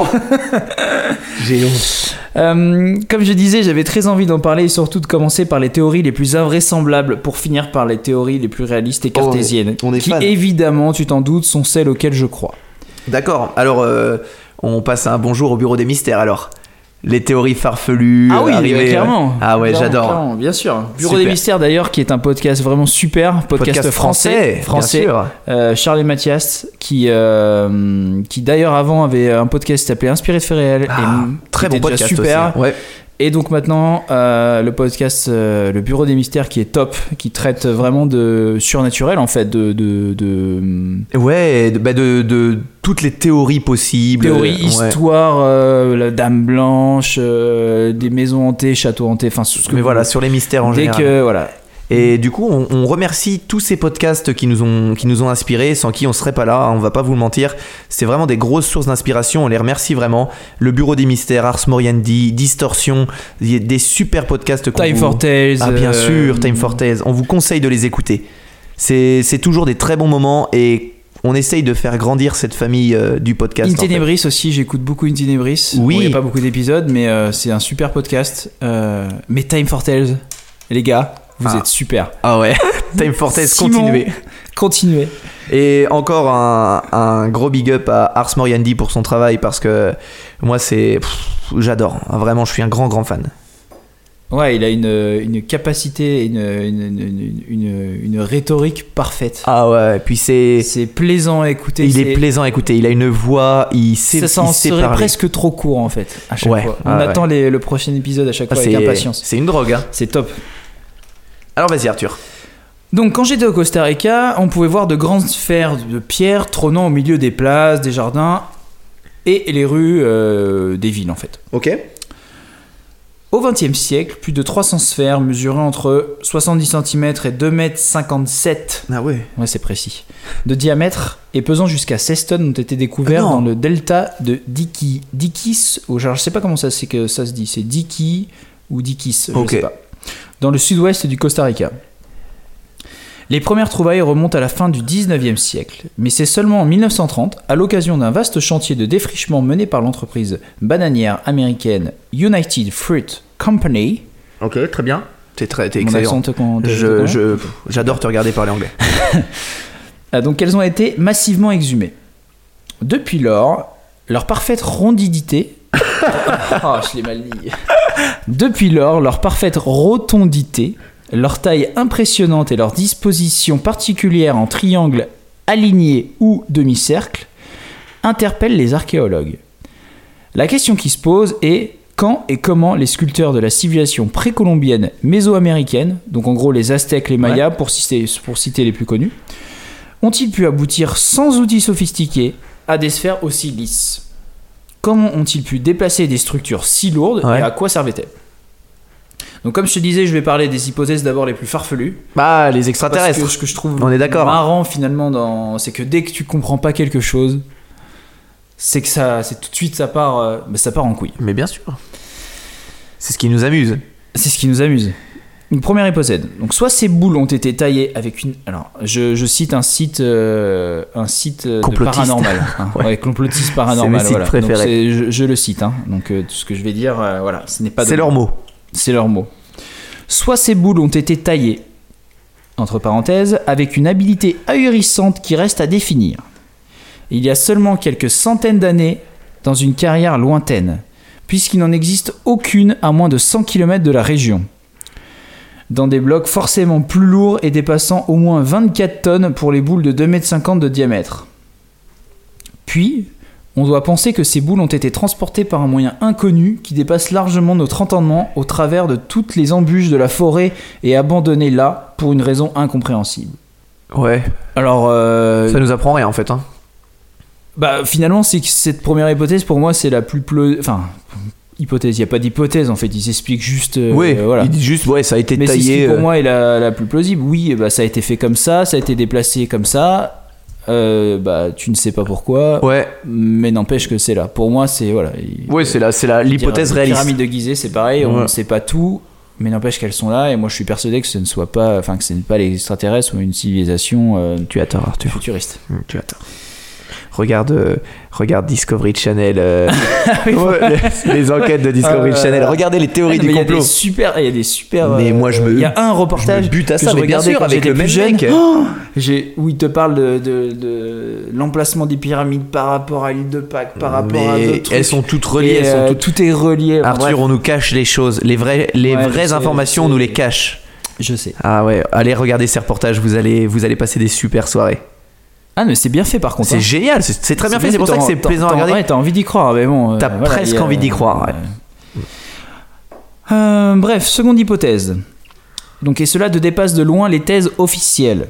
Que ces boules étaient placées là avant l'arrivée de cette forêt, ce qui nous plonge dans des temps plus que préhistoriques où les hommes étaient incapables d'élaborer des objets d'une géométrie aussi parfaite qu'une sphère. Bon là, pareil.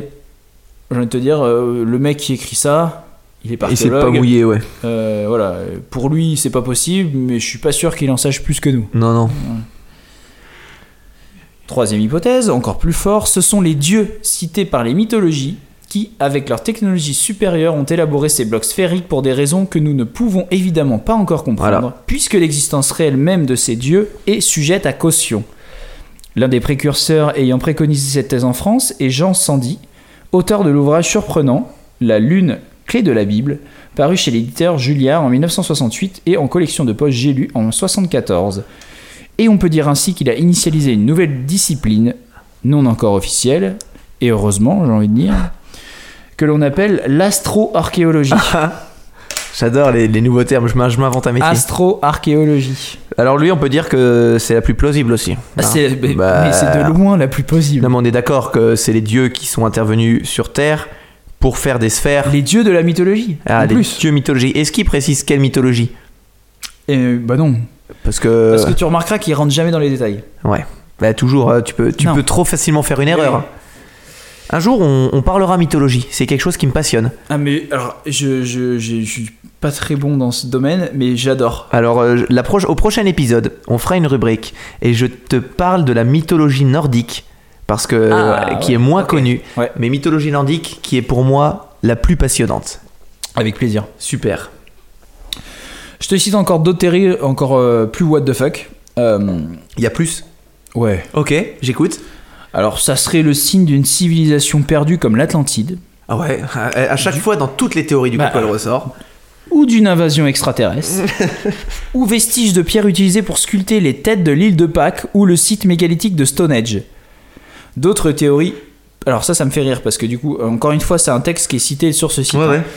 D'autres théories peu crédibles avancent qu'elles auraient servi de repère pour la navigation. Donc c'est-à-dire que le mec... Il est en bateau ? Non, c'est-à-dire que, je veux dire, le mec, il pense... Dans une de ses théories, il dit que ça pourrait être les dieux de la mythologie. Mais par contre, pour lui, ce qui n'est pas crédible, c'est que ça puisse servir de repère de navigation. Ah bah non, c'est beaucoup moins crédible. Ah bah c'est sûr, hein, c'est ça peut pas être ça. Non ?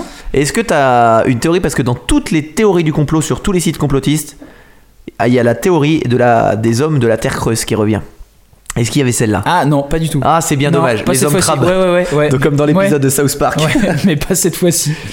Alors, je vais te lire un commentaire que j'ai trouvé justement sur ce site de théorie paranormale qui m'a fait beaucoup rire. Encore une fois, je ne critique pas, je ne juge pas, mais ça m'a fait rire. Donc, le commentaire dit : Nous savons maintenant que la matière est composée d'atomes. Nous savons qu'il y a une distance incroyable entre l'atome et les électrons. Ils estiment qu'à notre échelle, la distance du vide serait de 1 km à marcher en partant de l'atome pour finalement apercevoir un électron. La différence entre un humain et un bloc de granit, c'est la composition chimique nucléaire. Une civilisation que nous avons du mal à imaginer peut utiliser ses intentions et sa conscience pour rendre le granit fluide et en concevoir toutes les intentions possibles. Ces sphères de granit pourraient très bien avoir été un moyen de transport que notre conscience ne nous permet pas d'imaginer encore. Essayer de comprendre le phénomène ovni avec ce que nous connaissons, c'est comme demander à une fourmi de me lire un livre. Alors, je t'épargne les fautes d'orthographe et les fautes de syntaxe et les fautes de conjugaison qui sont... je sais pas si c'est la bière à 14 degrés, mais j'ai rien compris. Mais c'est... Mais voilà, donc... C'est pour te dire un petit peu la qualité des commentaires sur ce site. Oh là là. Ça me fait dire. Bon bref. La vérité est tout autre, tu t'en doutes bien, Thomas. Ah, t'as donc la vraie oui, vérité. Oui, bah quand même. Encore une fois, sur ce podcast, on parle pas de... de bêtises. Oui, enfin, ce que je veux dire, c'est que c'est... Parce que le thème du podcast, c'est incroyable et vrai. Et ouais. Vrai, voilà. En réalité, explique Fabienne Pierrebourg au magazine National Geographic, que leur signification n'a pas été élucidée. On pense qu'elles symbolisaient une forme de pouvoir, trônant généralement au centre des villages. Elles étaient peut-être aussi une signification astronomique et rituelle associée à des calendriers. Voilà, là on parle de vrais archéologues, hein, ouais. D'accord, on n'est pas sur un autoproclamé professeur en astro-archéologie. Pour ce qui est de la technique pour les modeler, aucune intervention extraterrestre à signaler. Ah, dommage. Je suis désolé. Elles ont été sculptées avec des outils en pierre qui ont laissé leurs traces en surface. Ah ben voilà. Alors que tu vois, quand je te disais un peu plus tôt... Ah mais c'est costaud, eux, attends, de faire une sphère parfaite. Ouais, mais voilà, comme tu dis, au-dessus, ils te disent qu'il n'y a aucune trace, que c'était impossible à l'époque. Mais ouais, mais ils disent ce qu'ils veulent, et je suis sûr qu'ils les ont peut-être même jamais vues, les sphères. Donc elles ont été sculptées avec des outils en pierre qui ont laissé leurs traces en surface, puis ont été polies à l'aide d'un abrasif. Ah bah oui, un classique. Un abrasif, on ne parle pas forcément de papier à poncer, hein, à l'époque, on est d'accord que... moi j'avais ça en tête. Ouais. Je vois pas avec quoi tu peux poncer. Une pierre ou quelque chose. De la laine, ouais, on est d'accord. Un travail de patience infini pour aboutir à ces sphères parfaites qui ont été déplacées sur plus de 100 km depuis des carrières de calcaire et de granit. Les archéologues ont analysé l'âge d'autres objets, des sculptures en étudiant leur style et des céramiques en analysant la composition de leurs pattes, leurs couleurs et de leur iconographie. Seulement voilà, l'âge de ces reliques ne correspond pas forcément à l'époque de la fabrication des sphères. Ok. De plus... Un bon nombre d'entre elles ont été déplacées juste après leur découverte, limitant ce travail de datation par les objets environnants. L'étude de John Hoops, ou Hoops, je sais pas comment ça se dit encore. Hoops, ça me plaisait bien. Hoops, c'est bien. L'étude de John Hoops sur une série de pierres exhumées en 1940 au milieu d'objets qui ont été conservés indique tout de même qu'elles auraient été fabriquées autour de l'an 1000, à l'époque de l'établissement des chefferies au Costa Rica. Mm. Les premiers modelages des sphères, estime Fabienne de Pierrebourg, ont commencé entre 300 et 800 après Jésus-Christ. La coutume a dû perdurer sur plusieurs générations, la période la plus faste se situant entre 800 et 1500 après JC. Ok, donc là c'était la période de la mode en fait. Tout le monde voulait sa sphère à la maison. Exactement, tout le monde voulait. Encore une fois, il y a plein de tailles différentes. Donc là je t'ai parlé des super grosses qui font plus de 20 tonnes. Les super grosses quoi ? Pierre, boule. C'est ça que tu voulais entendre. Exactement. Pour conclure, je dirais personnellement que je ne vois aucun lien avec les extraterrestres, la cité perdue de l'Atlantide ou encore les dieux. Je dirais surtout, chapeau l'artiste. Ouais. Bravo à ces ouvriers qui ont réussi à sculpter parfaitement des sphères immenses dans une roche extrêmement dure durant une époque lointaine. Et qui nous poussent encore aujourd'hui en 2019 à nous poser des questions sur celle-ci et à en parler autour de nous, comme... dans ce podcast. J'adore quand tu me parles d'objets. Mais oui. Mais j'adore ça, c'est parce que ça me titille et j'ai envie de savoir à quoi ça sert. Et moi ce que j'aime c'est que vraiment on n'a pas de certitude en fait à chaque fois. Ah non, mais là alors, là je ne sais pas à quoi ça sert. Toujours, on est toujours d'accord sur le fait que ce ne soit pas les extraterrestres. Voilà, ce soit pas extraterrestre, qu'il n'y ait pas de voilà, il y a rien de mythologique etc. Mais on n'arrive quand même pas à comprendre ce que c'est, comme la pile de Bagdad. Ouais. On ne sait pas exactement, on a des hypothèses. Mais on n'est pas sûr. Ouais, parce qu'on n'a pas encore découvert l'information qui va nous aider. On n'a pas trouvé de traces là-dessus. Et ça, j'adore. Donc aujourd'hui, on ne sait pas quelle était l'utilité première de ces sphères. Ouais, alors, comme je te disais un peu plus haut, on se doute qu'il y avait une utilité religieuse. Ouais. Mais on n'en est pas sûr. Et pas que. Mais oui, on n'est pas sûr. Ouais. Non, on n'est pas sûr. Et tu m'as dit qu'elles étaient placées en triangle. Alors certaines étaient en triangle, certaines étaient en forme de demi-cercle. Ouais. Ou alors t'en avais qui étaient, c'était anarchique en fait. Tu pouvais en trouver sur les falaises. C'est hyper bizarre en fait. Tu vois beaucoup de photos sur internet. Et toi t'en as vu? Moi j'en ai vu, ouais. Et elles sont, c'est des sphères parfaites. C'est une boule de pétanque en pierre. Ouais. Mais beaucoup plus grosse. Et c'est un ballon quoi. Un ballon en caillou, quoi. Si tu la pousses, tu la fais rouler. C'est une grosse pierre ronde, parfaitement ronde. C'est-à-dire que c'est vraiment pas un... Non, c'est rond, c'est parfaitement rond. Et quand tu l'as vue, elle était enterrée, elle était posée sur le sol. Ok. Mmh.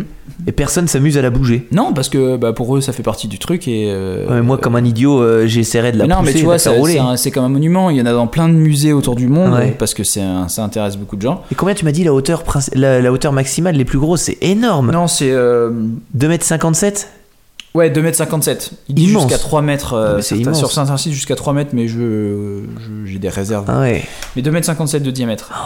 Ah, et 70 cm les plus petites, mais il y en a beaucoup. Il y en a plus de 300 quand il est découverte. Ça, c'est incroyable. Donc, et les 300, voilà, sur les 300, on est d'accord que c'est pas que 300 de 2m57. Ouais, ouais. J'adore cette histoire. Mais je la trouve géniale. Et surtout, c'est très esthétique. Allez voir les photos sur Internet. Va voir les photos sur Internet. Ouais, ouais. Toi aussi, Thomas. Et c'est super beau parce qu'elles sont posées là, un peu partout dans la nature. Et puis, évidemment, j'irai voir ça si c'est très esthétique. J'irai voir ça. J'ai eu un peu de mal. Mais c'est cette bière est forte. Merci beaucoup, Arthur. Du coup, on va passer à notre nouvelle rubrique. Oh, ah non! Ah, ça, c'est trop. Mais non! Mais toujours plus. Oh, ah. Toujours plus. Dans cette rubrique, on a voulu vous parler de trucs un peu dingues, des trucs de zinzin. Hein, on va le dire. De zinzin. Ouais, ouais. Ah, ça c'est, j'adore ce mot. Mais toujours incroyable. Hein. Contrairement à nos histoires habituelles, ici on va pas parler de courage ou de retournement de situation, de personnages d'exception. On va vous parler d'insolites, de sujets qui nous font marrer et de choses surprenantes. J'ai choisi, Arthur, aujourd'hui de te faire un petit listing de ce qui se fait de mieux en termes de métier. Il y en a des milliers, mais j'en ai sélectionné une petite dizaine. Est-ce que, Arthur, tu as un métier de rêve ? Ou alors est-ce que enfant tu te disais wow, j'aurais aimé faire ça, j'aimerais faire ça. Alors c'est marrant parce que enfant je voulais être bio-informaticien, mais sans vraiment savoir ce que c'était. D'accord, je me serais pas attendu à ça. Ouais, alors bon, petit je voulais être acteur, après je voulais être pilote de ligne, ce que tous les enfants de notre âge voulaient être. Mais après... J'avais entendu parler que la technologie a rajouté, je sais même plus comment l'expliquer en fait. Okay. Dans les puces, a rajouté des je sais même pas quoi te dire. D'accord. Mais c'était ton délire. Ouais, de me dire qu'on pouvait rajouter de la bio justement dans l'informatique. D'accord. C'était une de mes matières préférées à l'école. Mmh. Et pour moi, de savoir que des êtres vivants pouvaient faire accélérer un ordinateur, je trouvais ça fou et ça me plaisait. Ok. Mais honnêtement, voilà, c'était vieux, je ne savais même pas. Je savais juste, je crois que j'avais lu quelque part que des puces informatiques utilisaient des je sais même pas si c'est pas des champignons, des trucs, enfin j'en sais rien. Ok. Mais, j'étais resté là-dessus et sauf que c'est passé et je n'ai pas la moindre idée de ça. Il me semble que ça n'a pas percé. Mais je sais même pas où j'ai lu ça. Si ça se trouve sur un site complotiste ou de théorie encore farfelue. Okay. Mais il n'empêche que c'est un truc qui me bottait bien. Ok. Et donc c'est avéré que j'étais trop nul là-dedans pour pouvoir faire une chose pareille. Mais non, tu te rabaisse pas. Ah non, mais je suis super fort dans d'autres choses. Moi, je voulais étudier les profondeurs de l'océan. Ça a déjà été fait, je suis désolé. Ça a déjà été fait, mais je voulais cartographier les profondeurs de l'océan. Et ça m'a tenu hyper longtemps, jusqu'à ce que je me rende compte que j'ai le mal de mer. Je te jure que c'est vrai, j'ai le mal de mer x100, et je me suis dit, ça va être compliqué. Donc après, je me suis tourné dans une carrière, je me suis dit, je serai champion du monde de tectonique. Ah. Et j'ai abandonné, parce que c'est trop vite, hein. Je me suis jamais lancé dedans, en fait. Donc... Tu pourras toujours trouver ton bonheur si tu as envie d'un nouveau métier dans la petite liste de métiers. Pas folichon que je t'ai trouvé, ou plutôt incroyable. Par exemple, en Iran, tu peux être cacheur de plaques d'immatriculation. En fait, dans la capitale de Téhéran, seules certaines voitures sont autorisées à circuler selon les jours. Donc par exemple les plaques avec père et impair quoi. Voilà, donc père et impair ont le droit de circuler tel jour. Et il y a des gars qui sont payés à marcher derrière les voitures dans les embouteillages, parce qu'il y a énormément d'embouteillages à Téhéran. Et ces gars sont payés pour marcher derrière les voitures, collés à la plaque d'immatriculation, pour pas se faire flasher, parce qu'il y a des flashs qui flashent les voitures, pour ne pas que la plaque se fasse flasher. Donc voilà, premier métier incroyable. En Chine, attention, j'aime beaucoup, tu peux être le blanc de service. J'ai fait les guillemets avec les doigts. Il y a certaines entreprises, pour prouver qu'elles ont une renommée internationale, même si c'est pas vrai du tout, elles engagent des blancs en fait, des personnes caucasiennes. Voilà, caucasiennes. Et leur boulot, c'est juste d'être là. Tu n'as même pas besoin de dire un mot. La seule chose qu'on te demande sur le CV, c'est d'être blanc. C'est tout. C'est un métier, hein. Oh. Attention, celle-ci est un peu glauque. Au Vietnam, tu peux être transporteur d'enfants. Ça, l'énoncé fait un peu peur. Okay. Là-bas, il y a des jeunes enfants qui doivent traverser beaucoup de rivières pour se rendre à l'école. Et il y a des mecs, pour les aider, c'est bizarre à dire, mais ils les enferment dans des sacs plastiques étanches et ils les transportent de l'autre côté de la rivière. Et après, ils enlèvent le sac plastique pour pas être mouillés, pour aller à l'école. C'est un peu bizarre. Mais... D'ailleurs, ce qui serait bien, c'est qu'un jour, on parle de ces enfants qui font des choses incroyables pour aller à l'école. Ça, c'est magnifique. On en parlera un jour. Peut, ouais. En Afrique du Sud, c'est gardien d'autruche. Donc, c'est un métier, un vrai métier, parce qu'en fait, les autruches, quand elles se battent, c'est hyper violent. Et toi, ton rôle, c'est juste de les séparer pour pas qu'elles se blessent. Donc, c'est un métier un peu risqué, mais ça peut être, ça peut être cocasse, ouais. Au Mexique, celui-là, je l'aime beaucoup. Et j'ai un ami en tête qui pourrait faire ça. Et il se reconnaîtra. C'est électrocuteur de personnes ivres. C'est un métier unique au Mexique, en fait. Ça consiste à envoyer des décharges électriques aux clients qui sont ivres pour augmenter leur sentiment d'ébriété. Et c'est rémunéré. Donc tu te balades avec une batterie de voiture. Tu as des pinces dans les mains, enfin des bâtons métalliques. Ouais, deux barres. Et les mecs. Et apparemment, le fait de recevoir des décharges électriques plus ou moins violentes, ça augmente ton sentiment d'ébriété. Donc au Mexique, c'est pas rentable pour les bars, ça. Qui fait ça ? Ils sont employés par qui ? Ça, je veux pas savoir. Alors celui-ci, tu dois connaître, Arthur, parce que toi qui as beaucoup été en Australie, c'est les sirènes de parc-mètres. En fait, c'est des jeunes femmes en bikini qui aident les touristes à utiliser les parcs-mètres qu'on peut trouver sur les plages. Est-ce que tu avais déjà vu ça ? Non, jamais. Ben, apparemment, c'est assez... Pourtant, ouais, j'y suis resté un moment, mais non, jamais. Ouais. Donc ça se trouve, c'est une... Non, mais c'est vrai, mais après... C'est pas très courant, ouais. Ouais. Où ça ? Tu sais pas ? Non, je sais pas. Ah. Celui-ci, c'est pour moi parce que ça se passe au Japon. Et... Ah non, en fait, c'est pas du tout pour moi parce que c'est des câlineuses professionnelles. Quoi ? Des câlineuses. Donc, c'est une jeune fille qui est payée pour dormir avec un inconnu parfait. Juste dormir, hein, pendant 20 minutes. Donc, tu veux faire une sieste. T'as pas envie de la faire tout seul. Donc, tu payes une demoiselle que tu choisis pour juste... un câlin. Non, ouais, enfin, pour dormir, tu fais la sieste et la personne est à côté de toi. Donc, elle pose sa tête sur ton épaule et tu dors. C'est tout. C'est un métier. Ouais, c'est tout. C'est génial. Alors, celui-ci m'a fait beaucoup rire. En Indonésie, c'est le métier du troisième passager. Parce que, en fait, il s'agit d'une personne qu'on paye pour occuper une place de voiture, simplement. Pour t'expliquer, dans ce pays, il y a certaines zones où t'es autorisé à circuler en voiture. Toi aussi, d'ailleurs, on y était ensemble. Oh, cette bière est forte.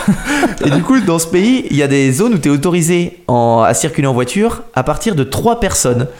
Ouais, c'est vrai. Et voilà, tu es le troisième passager. C'est fou. Mais pour toi, vu que tu es un gros balèze, tu pourrais aller au Japon pour être pousseur de métro. Donc tu penses à pousser métro, mais non.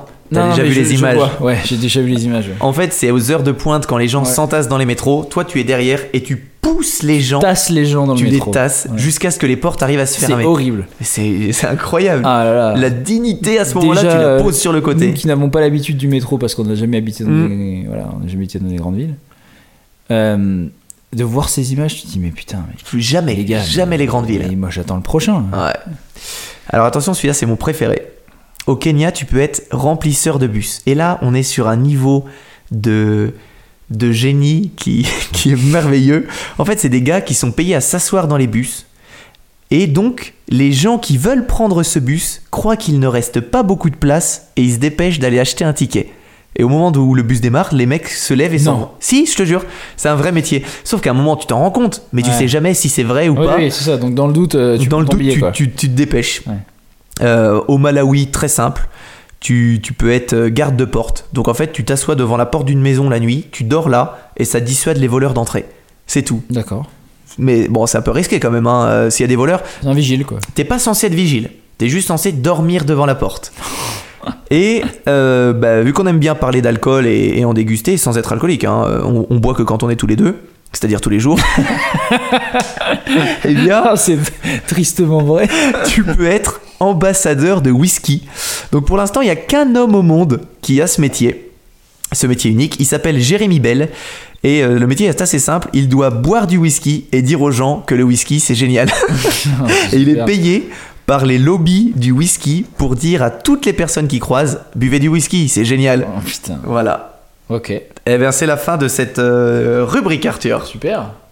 C'est fou, enfin c'est génial, c'est tous ces métiers. Moi ça me fait penser à sexeur de poussins. Sexeur, et tu sais que c'est un métier qui est hyper bien payé, sexeur de poussins. Ouais, paraît-il. Je crois que c'est 50 000 ou 55 après, $000 par an. On voit plein de trucs sur internet comme aller tester les ton métier c'est d'aller tester tous les hôtels ou ça, c'est un classique. Testeur de toboggan. Ouais. Bref. Voilà, donc une belle liste de métiers. Si vous auditeurs vous ne savez pas quoi faire, dites-vous qu'il y a des métiers cool qu'on peut faire, ça c'est fun. Voilà. La brève du jour. Alors moi j'ai une brève à te raconter. Ah, très bien. Donc dans la brève du jour, je vais te parler d'une histoire rigolote, celle d'une américaine, Dolelan Andrews, qui a gagné $10,000 en lisant jusqu'au bout son contrat d'assurance. C'est tout ? C'est tout. Ah ben bref, très bref. En recevant son contrat, une enseignante de 59 ans a eu la surprise de lire à la fin de celui-ci un message la félicitant en l'invitant à contacter son assurance. D'où l'importance de lire les petits caractères. Une américaine a remporté donc $10,000 après avoir lu jusqu'au bout les conditions générales de la police d'assurance voyage. Un prix qui entend marquer l'importance de lire son contrat d'assurance du début à la fin, a souligné sur son site internet SquareMass, un comparateur de contrats d'assurance à l'origine de ce concours inédit intitulé « Ça vaut la peine de lire ». Ils n'ont pas tort, hein ? Ouais. $10,000, c'est une belle somme. Donelan Andrews, une habitante de Thomaston en Géorgie, avait acheté une assurance voyage sur Internet de la société Tinleg, une filiale de SquareMass, en prévision d'un séjour à Londres avec un groupe d'amis. En recevant son contrat, l'enseignant de 59 ans a lu jusqu'au bout le document de cette page. Franchement, nous, on lit jamais... Enfin, toi, dès que tu vois un truc sur Internet, tu scrolles jusqu'en bas pour mettre « j'accepte » et puis... Exactement. Fin, on est d'accord qu'il y a des trucs comme sur Apple où quand tu lis toutes les conditions, si au total tu lisais vraiment toutes les lignes, tu en aurais pour des jours et des jours. Je ne sais plus le chiffre exact. Sur la dernière page, elle a été surprise par une phrase. « Si vous avez lu jusqu'ici, vous êtes l'un des très rares clients de Tinleg à étudier toute la police d'assurance. » La société invitait ensuite ce client attentif à la contacter pour remporter le gros lot. Elle a été avertie le 12 février qu'elle avait remporté le concours, 23 heures seulement après son lancement. Super. Donc c'est tout récent, hein, le 12 février dernier, hein, je ne parle pas d'une vieille histoire. Incroyable, non ? Incroyable, mais j'ai adoré. $10,000 juste parce qu'elle a lu son assurance. Ça, c'est génial, ça c'est vraiment incroyable. Ça nous arrivera jamais. Non, ma mère bosse dans les assurances, j'espère que si un concours comme ça, on parlera. Elle t'en parlera. Ce serait quand même dommage. Est-ce qu'on parle de cette histoire de chance que j'ai vécue la semaine dernière ? Il faut qu'on en parle.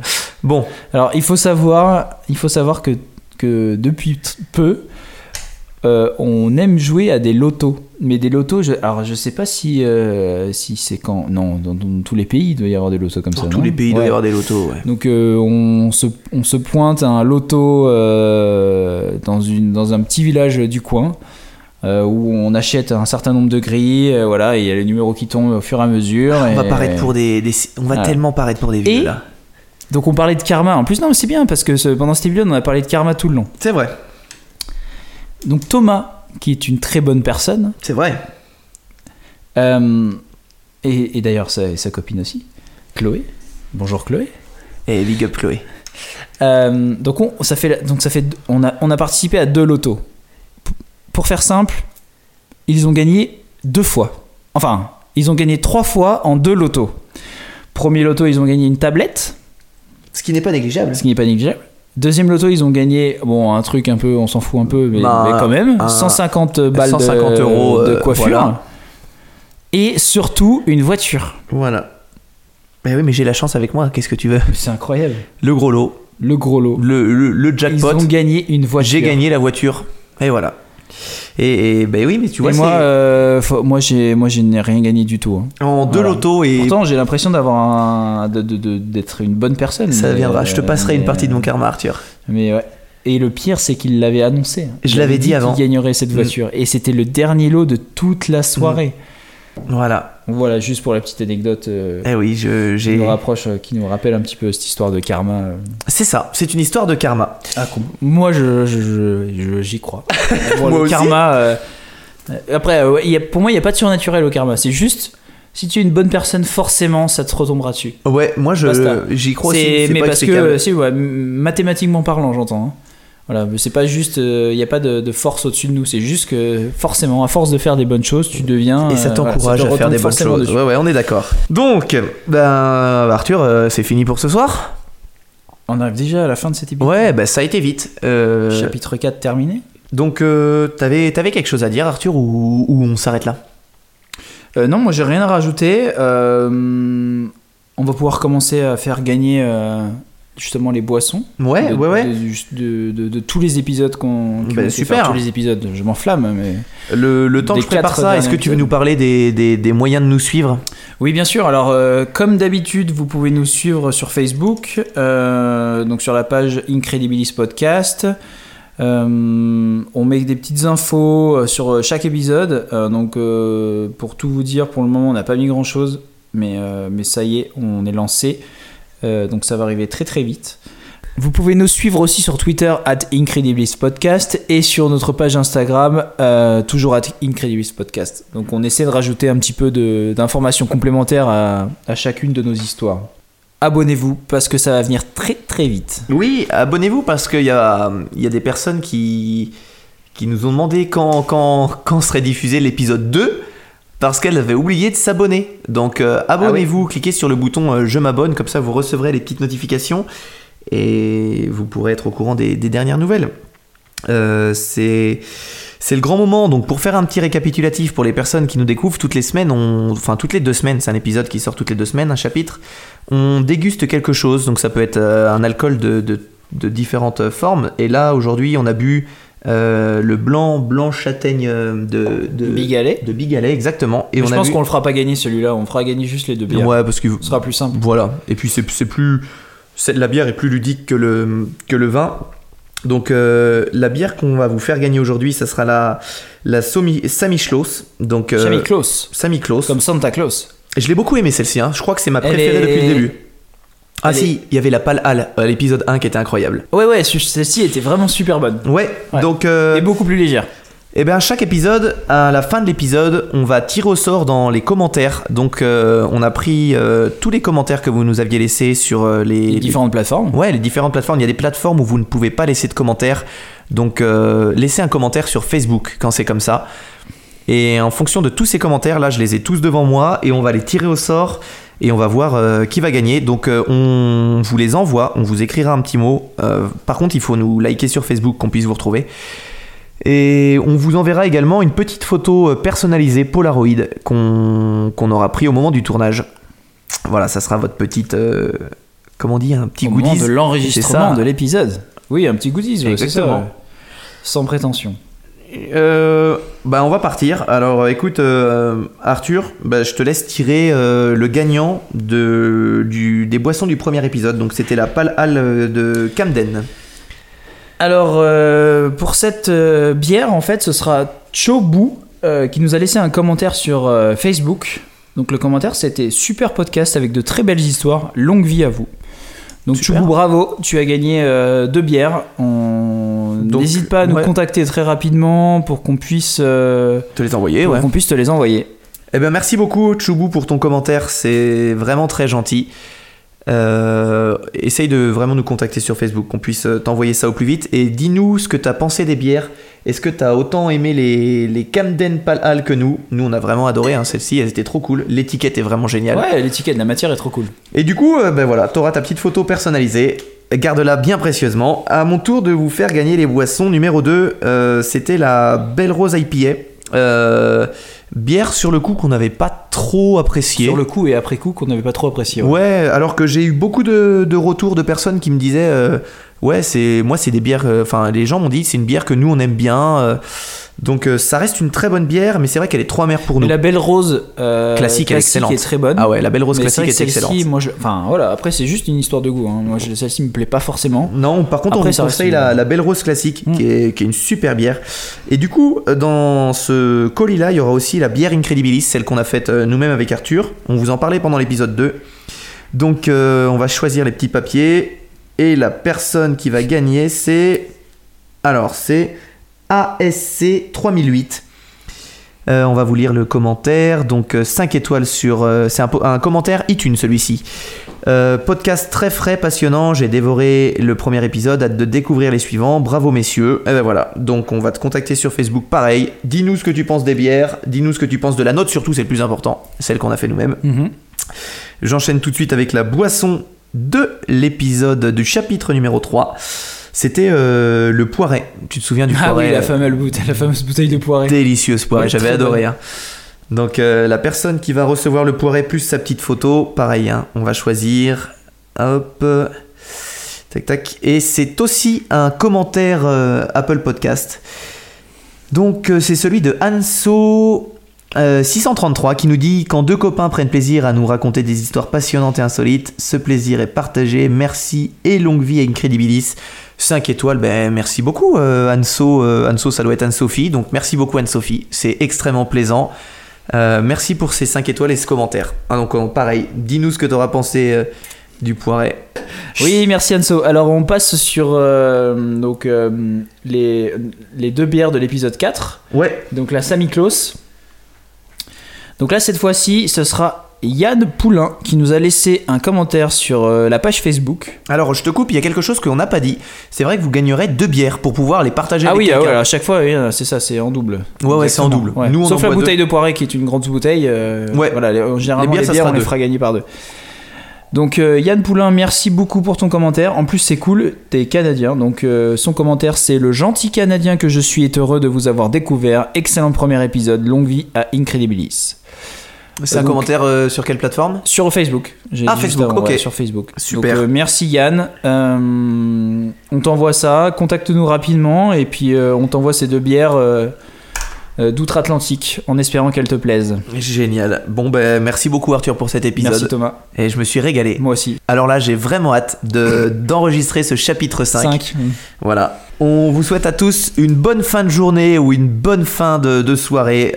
N'hésitez pas à nous mettre des petits commentaires, ça nous fait plaisir. Parler d'Incredibilis. On est un jeune podcast, on débute dans le monde du podcast, donc on est encore tout jeune. N'hésitez pas à nous aider. Et surtout, donnez du positif aux gens, souriez aux gens. Il y a trop de personnes qui font la tête tous les jours, donc soyez de bonne humeur. Arthur, t'as quelque chose à nous dire pour la fin ? Non, merci encore pour vos écoutes. On hallucine tous les jours de voir autant de gens écouter notre podcast, bébé. Écouter notre bébé, qui finalement n'est pas grand-chose, parce qu'on est juste 2 potes qui enregistrent ensemble dans une cuisine. Donc merci beaucoup et n'hésitez pas à nous envoyer des retours, c'est super plaisant. Jusqu'à présent on a eu que des bons retours, mais n'hésitez pas si vous avez d'autres choses à nous dire, il n'y a aucun problème. Non, donc, on ne veut que du positif.